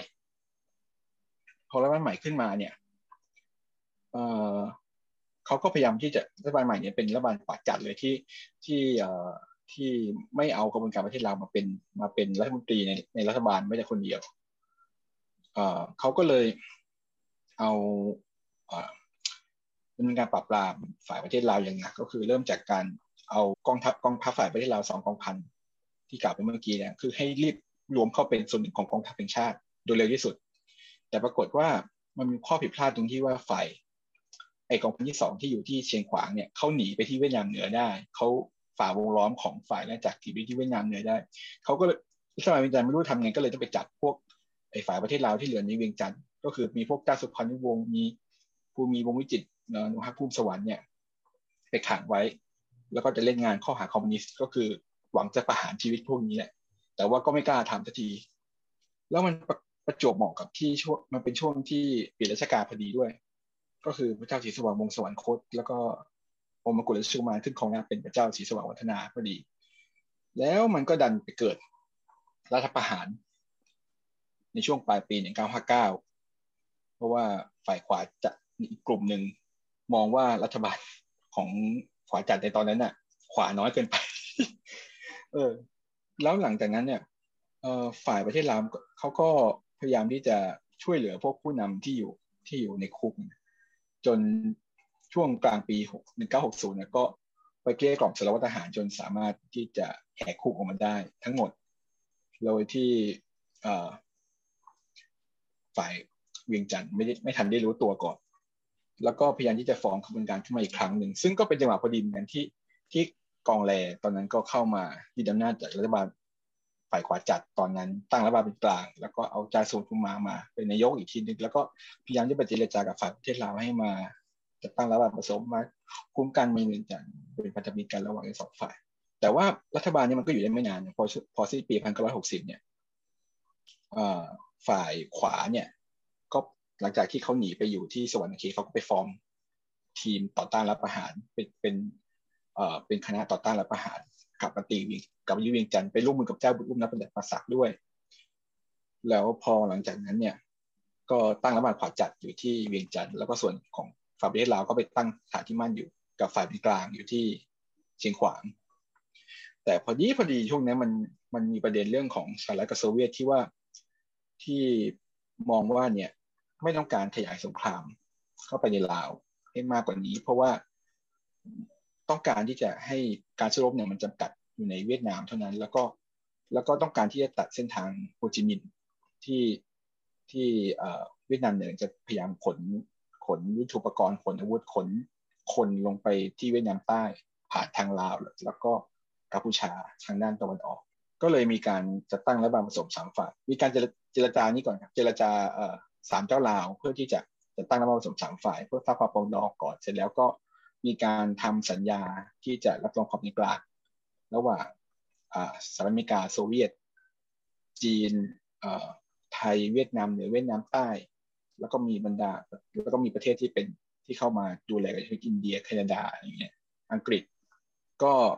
หวังว่าตอนแรกก็หวังว่าสัญญานี้จะทำให้แบบเวียดนามเหนือเนี่ยไม่เข้าต้องถอนกำลังออกจากลาวทั้งหมดรวมถึงอเมริกาด้วยนะครับแต่พอผลจากไอ หลังจากที่จะตั้งรัฐผสมแล้วเนี่ยมันมันกลับไม่เป็นอย่างนั้นเนี่ยฝ่ายเป็นกลางเนี่ย ตอนนั้นก็ค่อนข้างลำบากเพราะว่า ก็ถูกฝ่ายขวาและฝ่ายซ้ายเนี่ยพยายามดึงตัวมาเป็นพวก โดยเฉพาะฝ่ายประเทศลาวเนี่ย คือได้ระดับคนระดับรองหัวหน้าของกองแรเนี่ยไปเป็นพวกหลายคน แล้วก็มันทำให้เกิดความขัดแย้งภายในฝ่ายกลางมันก็มีการแบบฆ่ากันระหว่างกลุ่มเอียงซ้ายกับเอียงขวาฆ่ากันเอง ซึ่งไอเหตุนี้แหละมันทำให้ฝ่ายประเทศลาวเนี่ยเป็นเป็นเหตุผลที่ว่าทำให้เขาเนี่ยถอนตัวจากราผสมแล้วก็กลับไปที่ฐานที่มั่นแล้วก็กลับมาสู่สงครามครั้งใหม่ที่กินเวลายาวนานจนถึงปี 1973 ก็คือจากปี 1963 จนถึงปี 73 ในช่วงนี้ฝ่ายประเทศเราก็มีพัฒนาการของตัวเองขึ้นเรื่อยๆก็คือเวียดนามเนี่ยช่วยเหลือเต็มที่เลยเข้ามาสนับสนุนจัดตั้งกองกำลังสร้างฐานที่มั่น เจาะถ้ำทำ ไอห้องหักถ้ำของส่วนตัวของผู้นำแต่ละคน รวมถึงถ้ำที่เป็นที่อยู่ของของคนในเขตปลดปล่อยอย่างนี้มีการสร้างโรงพยาบาลสร้างโรงเรียนอะไรอยู่นั้นครบชุด ตอนหลังอเมริกาก็ไปทิ้งระเบิดใส่นะครับ แต่ว่ามันก็ไม่หยุดยั้งให้ฝั่งประเทศลาวเนี่ยสามารถขยาย การขยายเขตปลดปล่อยฝั่งประเทศลาวได้เลย เพราะว่าต่อมาเนี่ยฝั่งประเทศลาวก็กับเวียดมินก็ค่อนข้างลุกหนักขึ้นจนสามารถยึดครองอินเดียลาวได้สองกว่าสองในสาม ของพื้นที่ก็นี่นะแม่อิทธิพลฝ่ายประเทศลาวเนี่ยมันสูงขึ้นอย่างเห็นได้ชัดแล้วก็เป็นภัยร้ายแรงต่อฝ่ายถ้าจักเนี่ยหลีกเลี่ยงไม่ได้เลยครับ ผมก็ซับซ้อนมากนะครับ ที่เล่ามาก็ถ้าเกิดผู้สนใจเเรื่องนี้เนี่ยก็ไปอ่านเพิ่มได้ในบทความที่นัดเขียนนะครับ แต่ว่ามันทาให้เห็นอย่างชัดเจนเลยว่า ถ้าเราจะเข้าใจการเปลี่ยนผ่านของลาวสู่คอมมิวนิสต์เนี่ยจะต้องเข้าใจพัฒนาการของประเทศลาวใช่ไหมครับก็คือกลุ่มประเทศลาวที่มีพัฒนาการมาตั้งแต่สมัย ลาวอิสระตั้งแต่การประกาศเอกราชใช่ไหมฮะแล้วก็เป็นความซับซ้อนในช่วงสงครามเย็นที่เกิดขั้วการเมืองต่างๆ มากมายเกิดการรัฐประหารหลายครั้ง เกิดการสนับสนุนจากสองฝากของมหาอำนาจคือสหรัฐอเมริกา แล้วก็ทางโซเวียตเวียดนามนะครับ ก็แต่ว่าอย่างหนึ่งที่เราเห็นได้ชัดในการเมืองลาวเนี่ยที่น่าสนใจถ้าเปรียบเทียบกับประเทศอื่นๆแล้วประเทศอื่นเขาไม่มีก็คือบทบาทของคนที่เป็นเจ้าใช่ไหมครับ ก็คือเออเราพูดว่าเอ้ยลาวมันเปลี่ยนจากสถาบันกษัตริย์ไปสู่ระบอบสังคมนิยมคอมมิวนิสต์แต่ความจริงอะช่วงเปลี่ยนผ่านเนี่ยคนที่เป็นคอมมิวนิสต์เนี่ยก็เป็นเจ้านะก็คือต่อสู้ให้เปลี่ยนเป็นคอมมิวนิสต์ใช่ไหมครับ เจ้าเจ้าเจ้าสุภานุวงศ์ก็ตั้งแต่สมัยเป็นราชอาณาจักรเขาก็เป็นคอมมิวนิสต์แล้วเขาก็ไปดีลกับเวียดมินอะไรเงี้ยมันเกิดปรากฏการณ์นี้ได้ยังไงนะคือรอบรอบรอบบ้านอย่างที่ซ้ายหน่อยอย่างปรีดี หรือโฮจิมินห์ในเซาท์อีสเอเชียใน ในภูมิภาคเนี่ย ก็ไม่ได้มีใครมีเจ้านะฮะเป็นมีบทบาทขนาดนั้นนะฮะหรือว่ามันจะเป็นเกี่ยวพันกับเรื่องระบบการศึกษาของอาณานิคมหรือเปล่านะคือระบบการศึกษาที่ฝรั่งเศสให้ในลาวอาจจะเข้าไม่ถึงหรือเปล่า คือผมอ่านงานชิ้นหนึ่งเขาก็บอกว่าจริง ๆ อินโดจีนเนี่ยเขาสนับสนุนพวกเวียดนามในระบบราชการมากกว่า เพราะฉะนั้นสัดส่วนของชาวเวียดนามระบบราชการ ซึ่ง เอาไปเอามาปีดี หรืออะไรพวกนี้พัฒนามาจากระบบราชการใช่ไหมจนนำไปสู่ขึ้นมาเป็น elite ยุคใหม่ของประเทศ แต่ว่าในลาวมันอาจจะไม่เกิดปรากฏการณ์นั้นหรือเปล่านะคือก็เลยกลายเป็นชนชั้น elite มากๆอย่างพวกเจ้าเองนี่แหละ ที่เป็นผู้เล่นในทางการเมือง จนกระทั่งเจ้าบางคนก็เป็นคอมมิวนิสต์ด้วยซ้ำใช่ใช่เป็นไปได้เลย เพราะว่า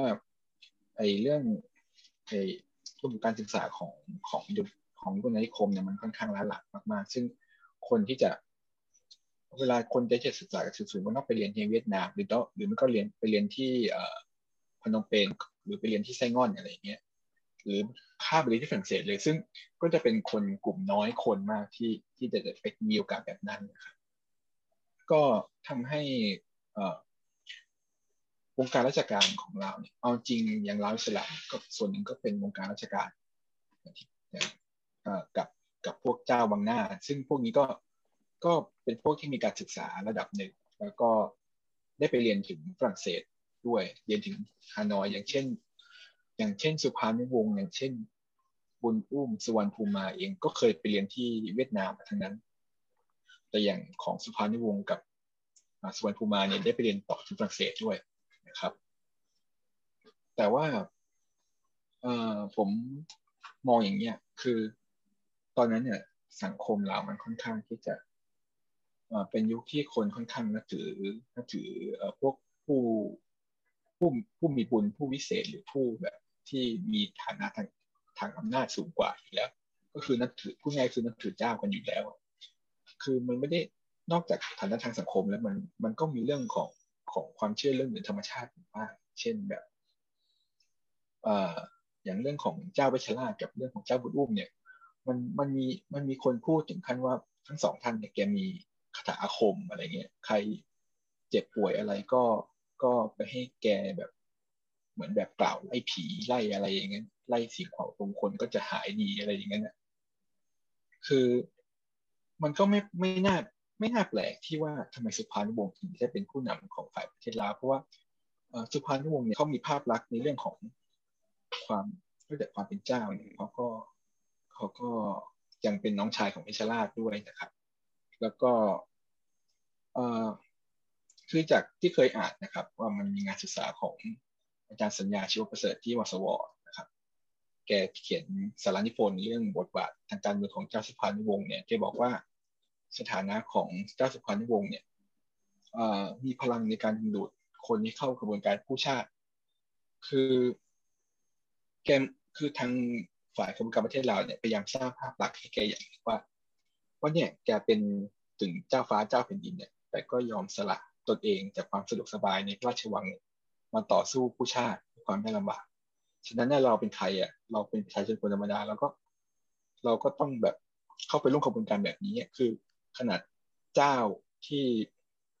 คนส่งในวังเนี่ยเอาด้วยอะนั้นคนธรรมดาก็ต้องเอาด้วยสิมันก็ทำให้แบบเออแกเป็นเป็นตัวดึงดูดให้คนส่วนหนึ่งเข้าร่วมกับขบวนการฝ่ายปะเทดลาวเยอะ แล้วก็ด้วยสถานะของแกอย่างหนึ่งหรือหรือความคิดทางการเมืองแกจริงๆไอความคิดว่าแกเป็นคอมมิวนิสต์จริง ๆ หรือเปล่าเนี่ยผมก็ยังเอาจริงๆนะถึงแม้ว่าแกจะไปเข้าพรรคคอมมิวนิสต์แล้ว ก็ยังไม่แน่ใจว่าแกเป็นคอมมิวนิสต์จริงหรือเปล่า เพราะว่ามันค่อนข้างจะจับพลัดจับผลูอะเออมันมันยากอะใครใครเป็นคอมมิวนิสต์จริงนี่นี่พูดยากอะคุณเป็นสายเวียดนามพวกจีนก็บอกว่ามึงเป็นคอมมิวนิสต์ปลอมอีก คือไม่ได้ว่าเป็นแง่ว่าเป็นคอมมิวนิสต์แบบทาง ideology แบบแท้ๆอย่างนั้นแต่หมายถึงแบบว่า หมายถึงแบบว่ามีสมาทานแบบแนวคิดคอมมิวนิสต์แบบแบบแบบเอ่อโซแบบโซเวียตหรือแบบเวียดนาม ตอนนั้นจริงหรือเปล่าอะไรเงี้ยอันนี้จริงอาจจะเป็นการจับพลัดจับผลูเข้าไปก็ได้เออก็อาจจะเรียกว่าจริง ๆ สุภานุวงศ์อะไรพวกนี้ก็ค่อนข้างพิเศษ เพราะว่าถ้าเทียบสัดส่วนแล้วพวกเจ้าจริงก็อาจจะไม่ได้เป็นคอมมิวนิสต์กันเท่าไหร่แต่พูดถึงเนี่ยพูดถึงกระบวนการคอมมิวนิสต์ลาวจริงไม่ได้มีแค่สุพรรณวงศ์คนเดียวเนี่ย มีอีกคนหนึ่งแต่ว่าไม่ค่อยมีบทบาทเท่าไหร่คือเจ้าสุขวงศักดิ์ซึ่งก็เป็นวังสายวังหน้าเหมือนกัน แต่ผมก็ไม่ค่อยมีข้อมูลเกี่ยวกับแกเท่าไหร่เลยไม่ค่อยไม่ได้อยากพูดถึงมากจริงๆผมว่ามันอาจจะเป็นเอ่อเอ่อเขาเรียกว่าอะไรเป็นยุทธศาสตร์ทางการเมืองอย่างหนึ่งของเจ้าในการที่จะเข้าไปไปปรับตัวเป็นเป็นคอมมิวนิสต์ไหมเพราะว่าถ้าเราไปดูในในกรณีของกัมพูชาเราก็จะเห็นว่าอย่างอย่างเจ้าเสียนุเองอะ ก็ในช่วงหนึ่งก็คือเข้าไปร่วมกับขบวนการเขมรแดงด้วยเช่นกันแต่นี้เท่าที่ฟังมาทั้งหมดเนี่ยตั้งแต่ปี 1953 จนถึงปี 1970 ต้นต้นต้นเนี่ยเราจะเห็นว่าการเมืองลาวในช่วงนั้นเนี่ยมันมีมันมีลักษณะบางอย่างที่อาจจะเทียบกันได้กับสมการที่อาจารย์นัทพลใจจริงได้ได้เสนอเอาไว้ในช่วงเวลาใกล้เคียงกันในในการเมืองไทยก็คือขุนศึกนะฮะศักดินาแล้วก็พญาอินทรี ขุนศึกก็คือพวกทหารพวกนายพลนะครับศักดินาคือพวกเจ้า แล้วก็พญาอินทรีก็คือสหรัฐอเมริกา ทีนี้ผมก็เลยอยากรู้ว่าการเมืองลาวเนี่ยมันมีความแตกต่าง หรือว่าไม่มีความคล้ายคลึงกันอย่างไรนะกับภาพทางการเมืองแบบนี้ หรืออาจจะมีแฟคชั่นใหม่เพิ่มขึ้นมาหรือเปล่าในสมการนี้ ก็อยากจะให้ลองเทียบกับสมการของอาจารย์นัทพลหน่อยว่ามันเป็นยังไงกับการเมืองลาวครับ จริง ๆ ผมอยากพูดถึงข้อสังเกตของของคุณโตเมื่อสักครู่นี้หน่อยเรื่องที่บอกว่า กรณีของซีฮานูที่ว่าเข้ามาเป็น มาร่วมกับคอมมิวนิสต์อะไรอย่างเงี้ยซึ่งซึ่งผมว่าบริบทมันต่างกันหน่อยๆก็ไม่หน่อยต่างกันเยอะเพราะว่าสีฮนุเนี่ยเขาเป็นวังหลวงเขาเป็นเขาเป็นเจ้าเป็นกษัตริย์เลยเลยเคยเป็นกษัตริย์แล้วก็เป็นแบบเป็นผู้ปกครองมาเลยแต่ในสุดในขณะที่สุพรรณวงศ์เนี่ยไม่เคยเป็นอะไรถึงขั้นนั้นแล้วไม่มีสิทธิ์ที่จะเป็นอย่างขั้นนั้นด้วย ผมก็เลยมองว่าเนี่ยพอพอตอนหลังที่เขาเป็นประธานประเทศเขาก็เลยไม่ได้ไม่ได้หวังที่จะเหมือนแบบยังไงล่ะ เหมือนจะฟื้นฟูอำนาจตัวเองให้ในความเป็นเจ้าอะไรอย่างนี้เขาก็ยอมที่จะเป็นสามัญชนที่เป็นสมาชิกพรรคคนหนึ่งซึ่งก็เป็นลักษณะที่ค่อนข้างพิเศษที่ต่างจากกรณีของกัมพูชานะครับอ่าสำหรับส่วนเรื่องที่คำถามที่ที่โตถามก็คือ ผมก็มองว่าไอ้กรอบเรื่องแนวคิดเกี่ยวกับไอ้สาม faction ที่ว่ามีขุนศึกศักดินาพญาอินทรีเนี่ย ผมว่าค่อนข้างคล้ายกันในในแง่ของกรอบว่า มันมีตัวละครมีสถาบันกษัตริย์ มีมีกองทัพ แล้วก็มีบทบาทของอเมริกาเข้ามา แต่แต่ว่ามันอาจจะต่างกันที่เรื่องของพวกตัวผู้เล่นกับบริบททางการเมืองของเรา มันมีความซับซ้อนมากกว่ามากกว่าของไทยอย่างที่ที่คุยกันเมื่อสักครู่เนี่ย คือถ้าจะบอกว่าสหรัฐอเมริกาจริงก็พยายามที่จะ control แล้วก็ใช้งาน faction อย่าง สถาบันกษัตริย์ แล้วก็กลุ่มขุนศึกศักดินาของลาวต่อสู้กับคอมมิวนิสต์เหมือนกัน แต่ว่ามันมี faction ที่ผมคิดว่ามันมีความสำคัญอย่างคือกลุ่มขบวนการมงที่นำโดยในพลวังเปาซึ่งเป็นกองกำลังนอกนอกกองทัพนะครับไม่ได้เป็นคือเป็นเหมือนกองทัพที่เป็นเอกเทศเองแต่ว่าได้รับการสนับสนุนจาก CA เหมือนกัน แต่ว่า ไอตัวนภูวังเปาเองเนี่ยก็มีฐานะเป็นขุนศึกในกองทัพอีกเหมือนกัน คือมันมันมีบทบาทที่ค่อนข้างซับซ้อนซับซ้อนกันอยู่ แล้วก็ในภูวังเปาเนี่ยก็ค่อนข้างที่จะเป็นหนึ่งในผู้โปรสถาบันกษัตริย์เขาบางมากด้วยนะครับ มันผมก็คิดว่ากลุ่มมงนี้ก็ค่อนข้างมีความสำคัญ ในฐานะเป็นเสาหนึ่งที่ในการที่พิทักษ์ระบบราชจักรแล้วก็ แล้วก็กลุ่มนี้ก็ยังมีการเคลื่อนไหวแม้แต่ ในช่วงหลังเปลี่ยนแปลงการปกครองในปี1975แล้วนะครับ คือ คือตัววังเปาเนี่ยหนีไปอเมริกาก็จริงแต่ว่าไอ้พวกกองทัพมงเนี่ยพวกนี้ก็หนีเข้าป่า แล้วก็ไปดำเนินการเหมือนเหมือนเหมือนเป็นกระบวนการใต้ดิน ต่อต้านรัฐบาลสปปลาวต่อไปนี่ซึ่งนี่ก็เป็นเหตุผลสำคัญหนึ่งที่ที่ตอนหลังเนี่ยรัฐบาลเราตัดสินใจที่เพิร์ชเจ้ามหาชีวิตกับครอบครัวที่จากตอนแรกที่ที่อนุญาตให้ ใช้ชีวิตอย่างเงียบๆในลาวเออแต่อีกเรื่องอีกอีกประเด็นหนึ่งคือเรื่องฝ่ายคอมมิวนิสต์ลาวเนี่ย ผมคิดว่าเขาค่อนข้างมีอำนาจต่อรองสูง ถ้ามาคิดในแง่บริบทไทยคือฝ่ายคอมมิวนิสต์ไทยเนี่ย ไม่เคยเป็นไม่เคยมีส่วนเข้าไปรัฐบาลประสบสักครั้งเลย แต่ลาวนี่เป็นทั้งสามครั้ง แล้วอย่างฝ่ายของปะเทดลาวเนี่ยเขาได้รับการสนับสนุนจากเวียดนามเลยค่อนข้างใกล้ชิดนะเพราะว่าด้วยลักษณะภูมิศาสตร์ที่เขาติดกันแต่อย่างของไทยเนี่ย มัน จีนไม่ได้ไม่เคยเข้าส่งกำลังเข้ามาโดยตรงแต่อย่างเวียดนามเนี่ยเขาส่งกำลังเข้ามาโดยตรงเลยแล้วก็ช่วยฝ่ายประเทศลาวลบเนี่ยฉะนั้นมันทำให้การปราบปรามเนี่ยมันค่อนข้างที่จะยากกว่าครับ ในความคิดผมครับ ก็ก็นัดก็ได้ตอบไปส่วนหนึ่งแล้วนะครับ แต่ว่าอยากให้สรุปความขยายความเพิ่มเอ่อให้ชัดๆ ไปเลยว่า ฝ่ายซ้ายมันชนะได้ยังไงในลาว คือมันตรงข้ามกับไทยใช่ไหมฮะ ก็คือในกรณีของไทยเนี่ย ฝ่ายขวาเป็นฝ่ายที่ชนะชัดเจน ซึ่งซึ่งมีอิทธิพลถึงทุกวันนี้ใช่ไหมก็คือบทบาทของสถาบันกษัตริย์ และบทบาทของกองทัพสองอย่างนี้คือชัยชนะของฝ่ายขวาที่มาตั้งแต่สงครามเย็นนะฮะในขณะที่ลาวก็ตรงกันข้ามก็คือชัยชนะของฝ่ายซ้าย ซึ่งส่งอิทธิพลถึงทุกวันนี้ก็คือยังเป็นพรรคคอมมิวนิสต์มีอิทธิพลมากอยู่นะทีนี้มันมันเกิดอะไรขึ้นมันต่างจากไทยยังไง แล้วทำไมฝ่ายซ้ายถึงชนะได้มันมีหลายปัจจัยที่ทำให้ฝ่ายซ้ายชนะครับ แต่หลักก็เรื่องดูว่าฝ่ายประเทศลาวเนี่ยมันอย่างที่บอกคือเขาเคยมีเขามีบทบาททางการเมืองค่อนข้างสูงในทุกราชจักคือ เคยมีส่วนในการตั้งรัฐบาลผสม แล้วก็เป็นศัตรูหมายเลขหนึ่งของภัยคุกคามหลักของของของระบบราชจักรจริง ๆ นะครับ คือไม่เหมือนอย่างกรณีของพรรคคอมมิวนิสต์ประเทศไทยนี่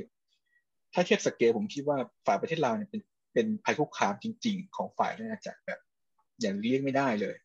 แล้วน่ากลัวกว่าเยอะ แล้วฝ่ายที่เราเนี่ยก็ยังมีความสามารถในการดึงคน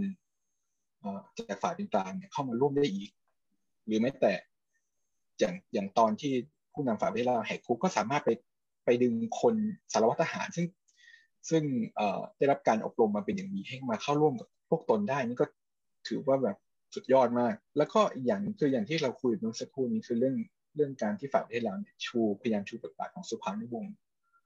ที่โดดเด่นมากนะครับเขาก็ต้องการที่จะใช้สุพรรณวงศ์เนี่ยเป็นเป็นเครื่องมือในการสร้างความชอบธรรมในแก่การกระบวนการปฏิวัติ แล้วก็แล้วก็เป็นเครื่องมือในการเอาไปใช้ในการเจรจาเป็นการดีลกับกับฝ่ายนานาจักรให้ยอมรับกระบวนการต่างๆ ของฝ่ายของแนวแผนการต่างๆของฝ่ายประเทศลาวที่จะเริ่มตั้งแต่ตอนจะตั้งรัฐบาลผสม ที่ว่าตอนหลังโดยเฉพาะในปี 1973 เนี่ยเจ้าสวรรค์มุนเป็นคนที่โหวตปากมาก ในการที่จะเจรจาให้มีการจัดตั้งคณะมนตรีผสมการเมืองแห่งชาติ โดยที่ตัวเองเป็นประธาน แล้วก็เป็นคนเจรจาที่ทำให้ฝ่ายขวาเนี่ยยอมให้ฝ่ายประเทศลาวนี้ยึดอำนาจ แล้วก็ขับไล่พวกฝ่ายขวาจัดบางคนที่มีกำลังหรือมีทรัพยากรมากออกจากลาวไป แล้วก็สุดท้ายก็คือเป็นคนเจรจาให้ฝังให้เจ้ามาชีวิตสละสมบัติ ซึ่งถือว่าแกเป็นคนที่ค่อนข้างความสำคัญสูงมาก นะครับโอเค เราพูดถึงเรื่องสงครามเย็นไปแล้วที่เรากลับมาดูในในช่วงเวลาปัจจุบันกันบ้างว่าคือคือผมอ่านบทความของเอ่อมาตินสตูร์ฟ็อกซึ่งแกเขียนไว้เมื่อประมาณเกือบเอ่อยี่สิบกว่าปีที่แล้วนะฮะแกเขียนว่าในทางวัฒนธรรมเนี่ยเราจะพบว่าเอ่อประวัติศาสตร์เราเนี่ยมันมีความต่อเนื่องอยู่สูงนะแต่ว่าในทางการเมืองเนี่ยมันมันไม่ค่อยมีความต่อเนื่องกัน ซึ่งเราจะสังเกตเห็นได้ว่าในช่วงราชอาณาจักรก่อนหน้ายุคอาณานิคมเนี่ย อาณาจักรเราก็คือแบ่งถูกแบ่งเป็นสามส่วนใช่ไหมฮะทีนี้หลังจากที่เราได้เอกราชจากฝรั่งเศสแล้วเปลี่ยนมาเป็นสังคมนิยมในช่วงเวลาต่อมาเนี่ยสังคมลาวในชุดสังคมนิยมเนี่ยจัดการกับประวัติศาสตร์ก่อนหน้าอย่างไร โดยโดยเฉพาะในช่วงก่อนอาณานิคมที่สถาบันกษัตริย์เนี่ยมีอำนาจเต็มที่นะฮะแล้วก็รวมไปถึงในช่วงอาณานิคมแล้วก็หลังอาณานิคมเองเนี่ยก็กษัตริย์ก็ยังมีบทบาทในทางการเมืองอยู่ ตรงนี้ผมก็เลยคิดว่าในยุคสังคมนิยมปัจจุบันที่ไม่มีกษัตริย์เป็นประมุขแล้วเนี่ย สังคมลาวในปัจจุบันเนี่ย perceive ประวัติศาสตร์ที่มีกษัตริย์เป็นประมุขอย่างไร อันนี้เป็นประเด็นที่น่าสนใจนะครับ คือเอาจริงประวัติศาสตร์ชาติยมลาวเนี่ยของรัฐคอมมิวนิสต์ปัจจุบันเนี่ยนะ ก็จะพูดตรงๆคือรับขนมมาจากมาจากประวัติศาสตร์ประชาชาตินิยมของยุคเอ่อของของยุคราชจักรที่ที่พูดถึงวีรกรรมของพวกวีรกษัตริย์ต่าง ในฐานะผู้ปกป้องบ้านปกป้องเมือง แต่ว่ามันมีเซนส์ของของการตีความบางอย่างที่เปลี่ยนแปลงไป โดยเฉพาะเรื่องของ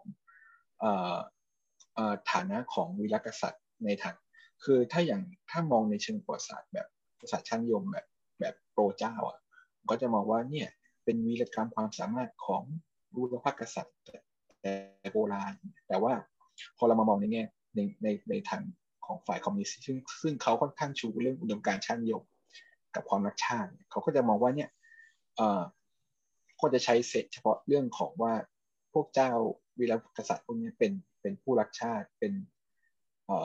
ผู้นำที่กล้าหาญอะไรอย่างเงี้ยซึ่งซึ่งตอนหลังก็มาผูกโยงเรื่องราวเข้ากับกลุ่มผู้นำพรรคซึ่งกลุ่มผู้นำพรรคคอมมิวนิสต์นี่ก็คือ หมายว่าเป็นเป็นวีรบุรุษที่ มีส่วนในการผู้ชาติยุคใหม่ คือเป็นเหมือนผู้ที่สืบทอดภารกิจจากจากวิรกษัตริย์ยุคโบราณแต่ว่าพอมันจะมีคอนฟ lict ตรงที่หลังจากยุคอาณานิคมที่ว่าสถาบันกษัตริย์ลาวเนี่ยถูกมองว่าเป็นเป็นเหมือนเป็นพับเพจของของฝรั่งเศสกับอเมริกาทำให้พื้นที่ของสถาบันกษัตริย์ในยุคอาณานิคมกับยุคหลังอาณานิคมเนี่ยในประวัติศาสตร์ลาวปัจจุบันเนี่ย ค่อนข้างที่จะน้อย คือมีคือมีการเรียนการสอนแต่ก็คือจะบอกว่า ว่ากษัตริย์พงเนี้ยกับเจ้าศรีสว่างวงกับศรีสว่างวัฒนาเนี่ยไม่ได้ไม่ได้เป็นแบบอ่าเป็นคนดีอะบอกว่าเป็นเอ่อเป็นลูกลูกแรงติงมือเป็นขี้ข้ามาใช้ของอเมริกาของฝรั่งเศสอะไรอย่างเงี้ยซึ่งก็เป็นเหตุผลสำคัญที่ทำให้ ฝ่ายพิธีลาวต้องใช้เวลาต่อสู้ถึง 30 ปีกว่าจะได้รับเอกราชแท้จริง แล้วก็มันต่างจากช่วงแรกจากที่ว่ามันมีความพยายามในการที่จะสร้างให้พระเจ้าศรีสว่างคมเนี่ยเป็นเหมือนบิดาแห่งเอกราชชาติ แล้วก็พระเจ้าศรีสว่างธนาในฐานะประมุขที่เป็นที่เคารพของประชาชนลาว ครับผมก็มีคำถามจากทางบ้านนะครับ ก็คือเขาได้เขาถามว่า มีที่ผ่านมาเนี่ยนะเราคุยเราเราคือเราคุยเรื่องการเมืองแบบชนชั้นนำเยอะใช่ไหมครับเรื่องสถาบันกษัตริย์ เรื่องเจ้าเรื่องเจ้าอาณานิคมอะไรทำนองเนี้ยทีนี้แล้วชาวบ้านล่ะ แล้วประชาชนคนลาวล่ะเขามี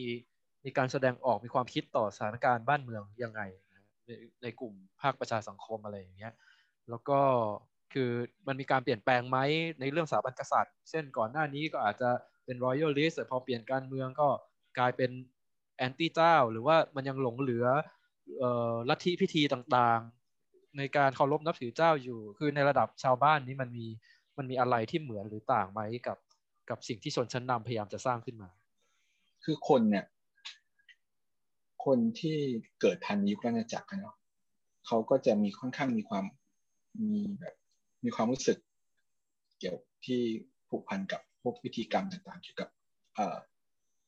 สถาบันกษัตริย์อยู่ นะครับ แต่พอหลังจากที่มันมีการเปลี่ยนแปลงการปกครองแล้วเนี่ยในช่วงแรกกับรัฐบาลไม่ค่อยไม่ค่อยโอเคกับกับเรื่องพวกนี้เพราะว่าเพราะว่าถือว่าเป็นเหมือนเป็นเขาเรียกว่าเป็นเศษเศษซากของระบบชาตินาอะไรอย่างนี้ซึ่งซึ่งไม่ควรที่จะมีในระบบใหม่ แต่พอ แต่พอเมื่อช่วงสักประมาณ 20-30 ปีแล้วหลังจากที่ที่เราเริ่มเปิดจินตนาการใหม่เนี่ยเออคนมันก็เริ่ม ที่จะหันให้ความสนใจเกี่ยวกับพวกวัฒนธรรมนั่งเดิมในยุคราชจักรได้มากขึ้น มันก็มีการพยายามฟื้นฟูพวกพิธีกรรมต่างๆ ที่เกี่ยวพันกับยุคราชจักรอย่างเช่น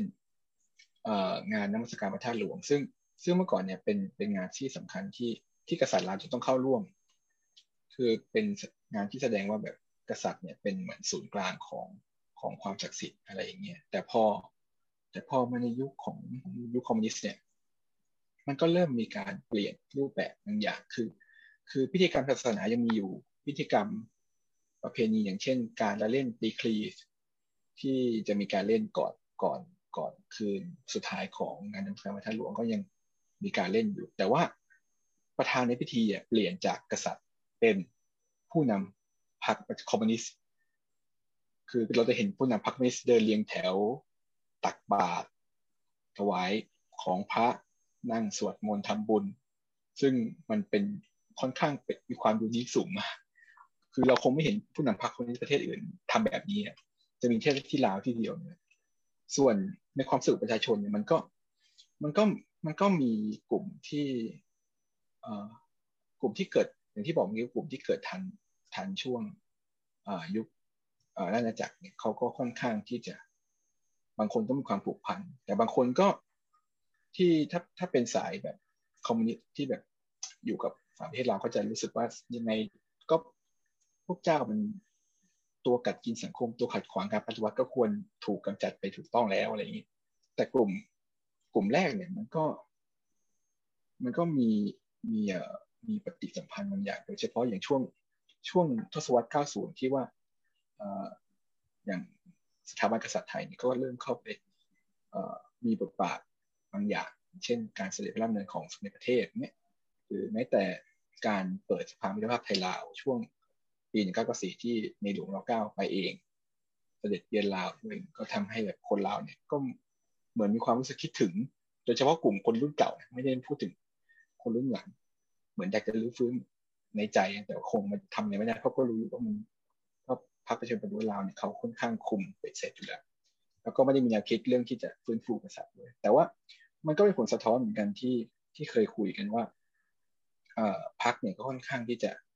เริ่มหันมาใช้พวกวิรกษัตริย์หรือเจ้าที่เป็นวีรบุรุษในอดีตมามาเล่นเพื่อที่จะสร้างความรู้สึกต่อต้านแนวคิดแบบไปโปรเจ้าไทยแต่พอสำหรับคนยุคใหม่เนี่ยคนที่เกิดหลังการปฏิวัติจะไม่ได้รู้สึกผูกพันอะไรกับสถาบันกษัตริย์โบราณอยู่แล้ว แต่ว่าก็จะเห็นจากการเรียนประวัติศาสตร์ในระบบ ซึ่งมันก็พูดถึงสถาบันพูดถึงเจ้า แต่ว่าก็พูดถึงในฐานะวิรบุรุษไม่ได้พูดถึงในฐานะกษัตริย์ผู้ปกครองในเชิงผู้ปกครองปัจจุบันทำให้เซนส์ของคนรุ่นรุ่นใหม่เนี่ยมันไม่ได้คิดถึงว่า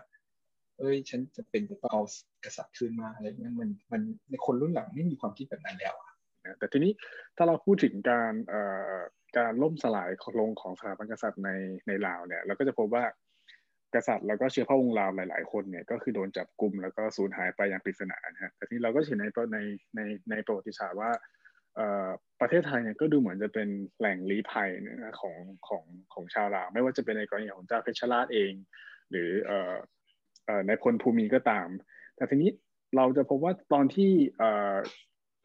สังคมลาวกำลังจะเปลี่ยนไปสู่ระบบคอมมิวนิสต์เนี่ยทำไมเจ้าสว่างวัฒนาและครอบครัวไม่ลี้ภัยก่อนที่ก่อนที่จะโดนจับกลุ่ม มันมีเหตุผลอะไรที่ทำให้เขาเชื่อใจกลุ่มคอมมิวนิสต์ขนาดนั้นครับ คือเรื่องนี้มันไม่ได้มีหลักฐานที่มันชัดเจนมันมีแต่คำบอกเล่าครับ จากที่เห็นก็คือ มันมีคำบอกเล่าประมาณว่า เนี่ยพระองค์เนี่ยยอมสละตัวเองเพื่อที่จะอยู่ร่วมเผชิญชะตากรรมเดียวกันกับประชาชนลาวอะไรอย่างนี้ คือไม่แต่บอกว่า พระองค์ก็เชื่อบอกหรือหรือมีคนพูดประมาณว่าพระองค์เนี่ยเชื่อว่า คนเลาด้วยกันก็คุยกันได้แหละ เจรจาปณีประนอมคอมเพลมไส์แลนด์คอมเพลมไส์แล้วมันมีเรื่องของ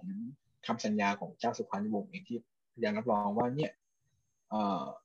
พวกชนชั้นนำในในระบบเก่าเนี่ย จะสามารถมีใช้ชีวิตอยู่ได้ปกติในระบบใหม่ โดยที่ไม่ถูกส่งไปสัมมนา ซึ่งในช่วงแรกก็เป็นอย่างนั้นจริงๆ ในช่วงปีเจ็ดหกทั้งปีเนี่ยก็คือ ทั้งทั้งหมดเนี่ยก็คืออยู่อยู่ใช้ชีวิตตามปกติ แต่ว่าก็ไม่ได้มีอะไรลดผลก็คืออยู่เงียบๆแต่ว่าพอปีเจ็ดเจ็ดในเหตุการณ์มันเปลี่ยนจากที่บอกคือเรื่องการเคลื่อนไหวของพวกกองกำลังมงแล้วก็พวก มันเริ่มมีการฟ้องพวกที่ขบวนการต่อต้านลาวที่ที่เคลื่อนไหวในประเทศไทยก็ ก็เลยเป็นเหตุที่ทำให้เราตัดสินใจถูกเพิร์สครอบครัวเจ้ามาชีวิต ครับครับ มันก็แปลกประหลาดดีเหมือนกันนะคือ ในประวัติศาสตร์โลกนี้มันไม่เห็นมีคอมมิวนิสต์ที่ไหนเอาเจ้าไว้เลยใช่ไหมคือทำให้ชวนนึกถึงซาร์ของรัสเซียก็เหมือนกัน ก็คือไม่ยอมหนีนะคือคนเขาเตือนแล้วว่าเฮ้ยหนีไปลี้ภัยไม่ไปสวิสไปอังกฤษอะไรเงี้ยไม่ยอมหนี เพราะว่าจริง ๆ ก็ยังในแง่หนึ่งก็อาจจะเชื่อว่าจะกลับมามีอำนาจ ได้อยู่บ้าง ยังมีคนสนับสนุนอยู่ แล้วก็ยังเชื่อว่าคอมมิวนิสต์จะไม่ทำอะไร แล้วคอมมิวนิสต์ก็พูดว่าจะไม่ทำอะไรคอนเซอร์วีก็พูดว่าจะไม่ไม่ทำอะไรใช่ไหมก็คือไปกักตัวไปขังไว้ แต่ว่าไม่คิดจะทำอะไร แต่ว่าสุดท้ายก็โดนจัดการทุกทีนะไม่เห็นจะมีเจ้าที่ไหนรอดจากระบบคอมมิวนิสต์ได้เลยเพราะฉะนั้นคอมมิวนิสต์นี่มันเป็นภัยอันดับหนึ่งคือเจ้าไทยก็จะ conscious จะรู้สึกเรื่องนี้มาก แล้วก็ จริงๆ ดูพฤติกรรมของคอมมิวนิสต์เองก็ดูไม่น่าไว้ใจใช่ไหมผมไม่รู้ว่าพรรคคอมมิวนิสต์ลาวเนี่ยอาจจะเชิดชูกษัตริย์หรือเปล่า แต่ว่าแบบพรรคคอมมิวนิสต์ไทยนี่ก็ด่าศักดินาพรรคคอมมิวนิสต์ที่ไหนผมก็ว่าก็ด่าศักดินาเพราะฉะนั้นแบบในมุมมองของเจ้าแล้วมันเป็นพวกที่ไม่น่าพวกคอมมิวนิสต์นี่มันไม่น่าไว้ใจอย่างยิ่งก็แปลกประหลาดดีนะครับ ทีนี้ผมเป็นคำถามสุดท้ายก็แล้วกันก็คือเอ่อกระแสตอนนี้มาแรงใช่ไหมก็คือกระแสปลดแอกจากเมืองไทยนะครับเมืองไทยกำลังจะ เป็นพี่ใหญ่ในภูมิภาคหรือเปล่าเรื่องประชาธิปไตยน่าตื่นเต้นนะฮะเออแล้วมีท่ามีท่าการเมืองลาวดีอะไรอย่างเงี้ยนี่มันจะทำให้ฟื้นฟูความทรงจำเรื่องสถาบันกษัตริย์หรือเปล่าในในในลาว เพราะว่าคือมันก็กลายเป็นปัจจัยหนึ่งหรือเปล่าที่เอามาสู้กับระบอบคอมมิวนิสต์มันจะเป็นไปได้ไหมว่าเขาจะโยงประชาธิปไตยเอ่อกับระบอบกษัตริย์ ในประวัติศาสตร์ลาวช่วงช่วงแบบประกาศเอกราชช่วงอะไรอย่างเงี้ย ที่มันเคยมีมีการเมืองที่มันเป็นทางเรื่องอื่นที่ไม่ใช่คอมมิวนิสต์ในช่วงเดียวในประวัติศาสตร์ของลาวใช่ไหมเออซึ่งมีกษัตริย์สถาบันกษัตริย์อยู่ คือต้องบอกนี้ก่อนว่าเอ่อจากที่เคยอ่านผ่านตามาก็คือ จากมุมมองของของตัวสถาบันราชวงศ์ราชวงศ์วางที่ที่ยังเหลือรอดแล้วก็หนีไปที่ฝรั่งเศสตอนนี้นะครับ คือเขาก็พยายามที่จะบอกว่าเนี่ยเขาต้องการที่จะ กลับไปฟื้นฟูประชาธิปไตยและสิทธิมนุษยชนในลาว ซึ่งเอ่อแต่ผมก็ค่อนข้างตั้งคำถามว่าไอประชาธิปไตยในแนวคิดของสถาบันราชวงศ์ข้อบางเนี่ยมันมันลักษณะเป็นยังไงกันแน่ ซึ่งในจากที่ผมเคยอ่านผ่านตามันเนี่ยเขาก็เขาค่อนข้างชอบโมเดลแบบไทย ก็คือประชาธิปไตยแบบไทยๆก็คือเป็นมีการเลือกตั้งประชาธิปไตยเต็มใบแต่ว่าแต่ว่าแต่ว่าสถาบันก็มี อิทธิพลทางการเมืองอยู่ระดับหนึ่ง แล้วก็อีกอย่างหนึ่งพอกลับมาพูดถึงคนลาวในในเรื่องในยุคปัจจุบันเนี่ยผมผมก็ไปตามอ่านอยู่นะไอ้เรื่องแฮชแท็กถ้าการเมืองเราแต่ว่าเป็นที่สนใจคือไม่มีใครพูดถึงเจ้าเลยไอคนที่พูดถึงแฮชแท็กไม่มีใครพูดถึงเจ้ามีแต่คนเดียวพูดแต่พูดว่า เนี่ยถ้าการเมืองเราตรวจสอบได้จะดีอย่างนู้นจะดีอย่างนี้มีพรรคการเมืองหลายพรรคจะเป็นดีอย่างนี้แต่ไม่มีใครพูดถึงเจ้าเลย เออ ซึ่งผมก็เลยคิดว่ามันไม่น่าที่จะกลับไปถึงจุดจุดที่คนลาวจะเอาเจ้ากลับมาเป็นประมุขเหมือนเดิมซึ่งคิดว่าเป็นไปไม่ได้ ในฐานะของผมนะ พวกสามนิ้วในลาวนี่เขาก็ไม่ได้มีรูปแบบทางการเมืองอะไรชัดเจนใช่ไหมว่าเฮ้ยเราจะใช่สถาปนาระบอบประชาธิปไตยแบบไหนอะไรอย่างเงี้ยเขาก็ใช่แค่ใช่แค่ก็คล้ายๆสามนิ้วไทยใช่ไหมครับก็คือมีอาจจะมีอาจจะรู้สึกว่าเออเรา เรามีสิ่งที่มันไม่โอเคตอนเนี้ยแล้วเราก็ออกมาวิจารณ์ว่ามันไม่โอเคยังไง ช่วงเนี้ยจะมีการเลือกตั้งสสของลาวซึ่งระบบการเลือกตั้งสสก็คือมีอยู่พรรคเดียวนะครับ ก็คือเป็นการเลือกเน้นที่เลือกคนคนก็บ่นว่าฉันจะเลือกไปทำไมวะเลือกไปก็ไม่เห็นอะไรเปลี่ยนเลยอะไรอย่างเงี้ยเท่าที่ไปตามตามอ่านวันสองวันมาเนี่ยโอเคครับ เราก็ได้คุยกันมาพอสมควรแล้วนะครับ ก็มีหลากหลายประเด็นมาก ซึ่งน่าสนใจมากนะตอนนี้เราก็ได้คุยกันในเรื่องที่มันใกล้เข้า เข้ามากับประวัติศาสตร์ไทยหน่อยก็คิดว่าน่าจะเป็นประโยชน์สำหรับผู้ฟังนะที่สนใจเรื่องสถาบันกษัตริย์ไทยด้วยนะครับ ก็อย่างที่กล่าวมาตอนต้นนะครับตอนนี้ก็เป็นตอนที่ 6 แล้วนะครับ เหลืออีก 2 ตอนนะครับ ก็ฝากติดตามอีก 2 ตอนตอนต่อไปด้วยนะครับ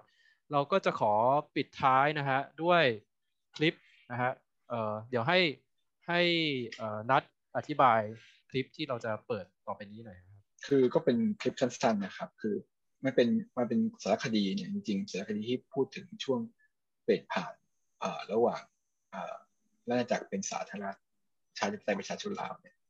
แต่ว่ามันก็เป็นโมเมนต์เล็ก ๆ ที่พูดถึงเรื่องการเปลี่ยนผ่านโดยเกี่ยวข้องกับเรื่องสถาบันกษัตริย์ลาวทุกคนก็ยังมองไม่ออกว่าอนาคตจะเป็นยังไง ซึ่งอาจจะสะท้อนถึงภาวะในตอนนั้นคือคนก็ไม่รู้จริงว่าถ้าลาวเป็นคอมมิวนิสต์จริงๆลาวจะเป็นยังไง ซึ่งตอนนี้ก็ ก็เห็นกันแล้วว่าเป็นยังไงนะครับ ก็อยากจะเสริมนิดนึงรูปข้างหลังผมนี่เป็นเป็นนุสาวรีของพระเจ้าศรีสว่างวงศ์กษัตริย์องค์แรกของลาวนะครับกษัตริย์องค์แรกเนี่ยของประเทศลาวเอกภาพ ราชจักรลาว ซึ่งอันเนี้ยตั้งอยู่ที่พระราชวังหลวงที่หลวงพระบางอนุสาวรีย์เนี่ยมีสององค์มีองค์หนึ่งที่หลวงพระบางคืองค์หนึ่งที่เวียงจันทร์อยู่ที่สามแยกวัดศรีเมือง อยู่คนละมุมกับอนุสาวรีย์เจ้าฟังงุ่ม คือมันจะมีเป็นเหมือนสามแยกสองฝั่งที่ที่มันเอ่อที่เหมือนมันสะท้อนกันอยู่คนละมุมฝั่งนี้อยู่ทางตะวันออกของเมือง แต่อนุสาวรีย์เจ้าฟ้างุ้มมันอยู่ฝั่งตะวันตกของเมืองคือมันเปรียบเสมือนว่าเนี่ยฝั่งเจ้าฟ้างุ้มเนี่ยคือกษัตริย์องค์แรก แต่ฝั่งเนี้ยคือกษัตริย์องค์สุดท้าย แต่ว่าอืมเหตุผลมันมีมากกว่านั้นคืออนุสาวรีย์เนี่ยเป็นอนุสาวรีย์ที่สร้างในสมัยสมัยสงครามนะสมัยช่วงประมาณทศวรรษนั้นก็พันเก้าร้อยหกสิบโดยสหภาพโซเวียต คือนี่คือเหตุผลเดียวที่ทำที่ทำให้อนุสาวรีย์เนี้ยทั้งสองเนี้ยทั้งที่เวียงจันทน์และที่หลวงพระบางยังอยู่อืมส่วน ไอความหมายของอนุสาวรีย์เนี่ยจะเห็นว่าอ่ามือขวาเนี่ย ยกมือ เหมือนยกยกมือห้านิ้วนะไม่ใช่ไม่ใช่สี่นิ้วห้านิ้ว ข้างซ้ายมือถือรัฐธรรมนูญ คือเป็นการแสดงว่ากษัตริย์เนี่ยเป็นผู้มอบรัฐธรรมนูญให้ประชาชน โดยที่กษัตริย์เนี่ยสาบานต่อต่อประชาชนว่าเนี่ยจะจะจะเคารพรัฐธรรมนูญฉบับนี้ มันก็เป็นการ มองที่ค่อนข้างน่าสนใจว่ากษัตริย์บางกษัตริย์เนี่ยมันมันค่อนข้างมีอำนาจมากในยุคนั้นโดยที่โดยผ่านการการตีความว่ากษัตริย์ผู้ให้รัฐธรรมนูญไม่ใช่ประชาชนเป็นผู้ถวายรัฐธรรมนูญและให้กษัตริย์เซ็นลงมา ไม่ใช่ เป็นคนละแบบกับ concept ของไทยประมาณนี้ครับ ครับ ก็ต้องรอดูต่อไปนะครับ ว่าการเมืองเราในศตวรรษที่ 21 จะเป็นยังไงนะครับ เราก็แน่นอนไม่ได้สถาบันกษัตริย์อาจจะกลับมาหรืออาจจะไม่กลับมา ก็ได้หรืออาจจะไม่ผมแทงว่าไม่น่านะครับ ก็ขอบคุณผู้ฟังมากนะครับ ขอเชิญชมคลิปครับ The abolition of the monarchy and the official communist takeover has been received calmly, but with a few mixed feelings. The suddenness of the move and the feeling of general uncertainty about the future has cast an air of uneasiness over Vientiane, normally a relaxed and informal city. But the new regime has refrained from any ruthless demonstrations of power, such as the executions that happened in Cambodia. The American embassy is still open here, the only one in Indochina, though its staff numbers only 22, compared with the 1,200 who were here a year ago. โพ้นทะเลเสวนา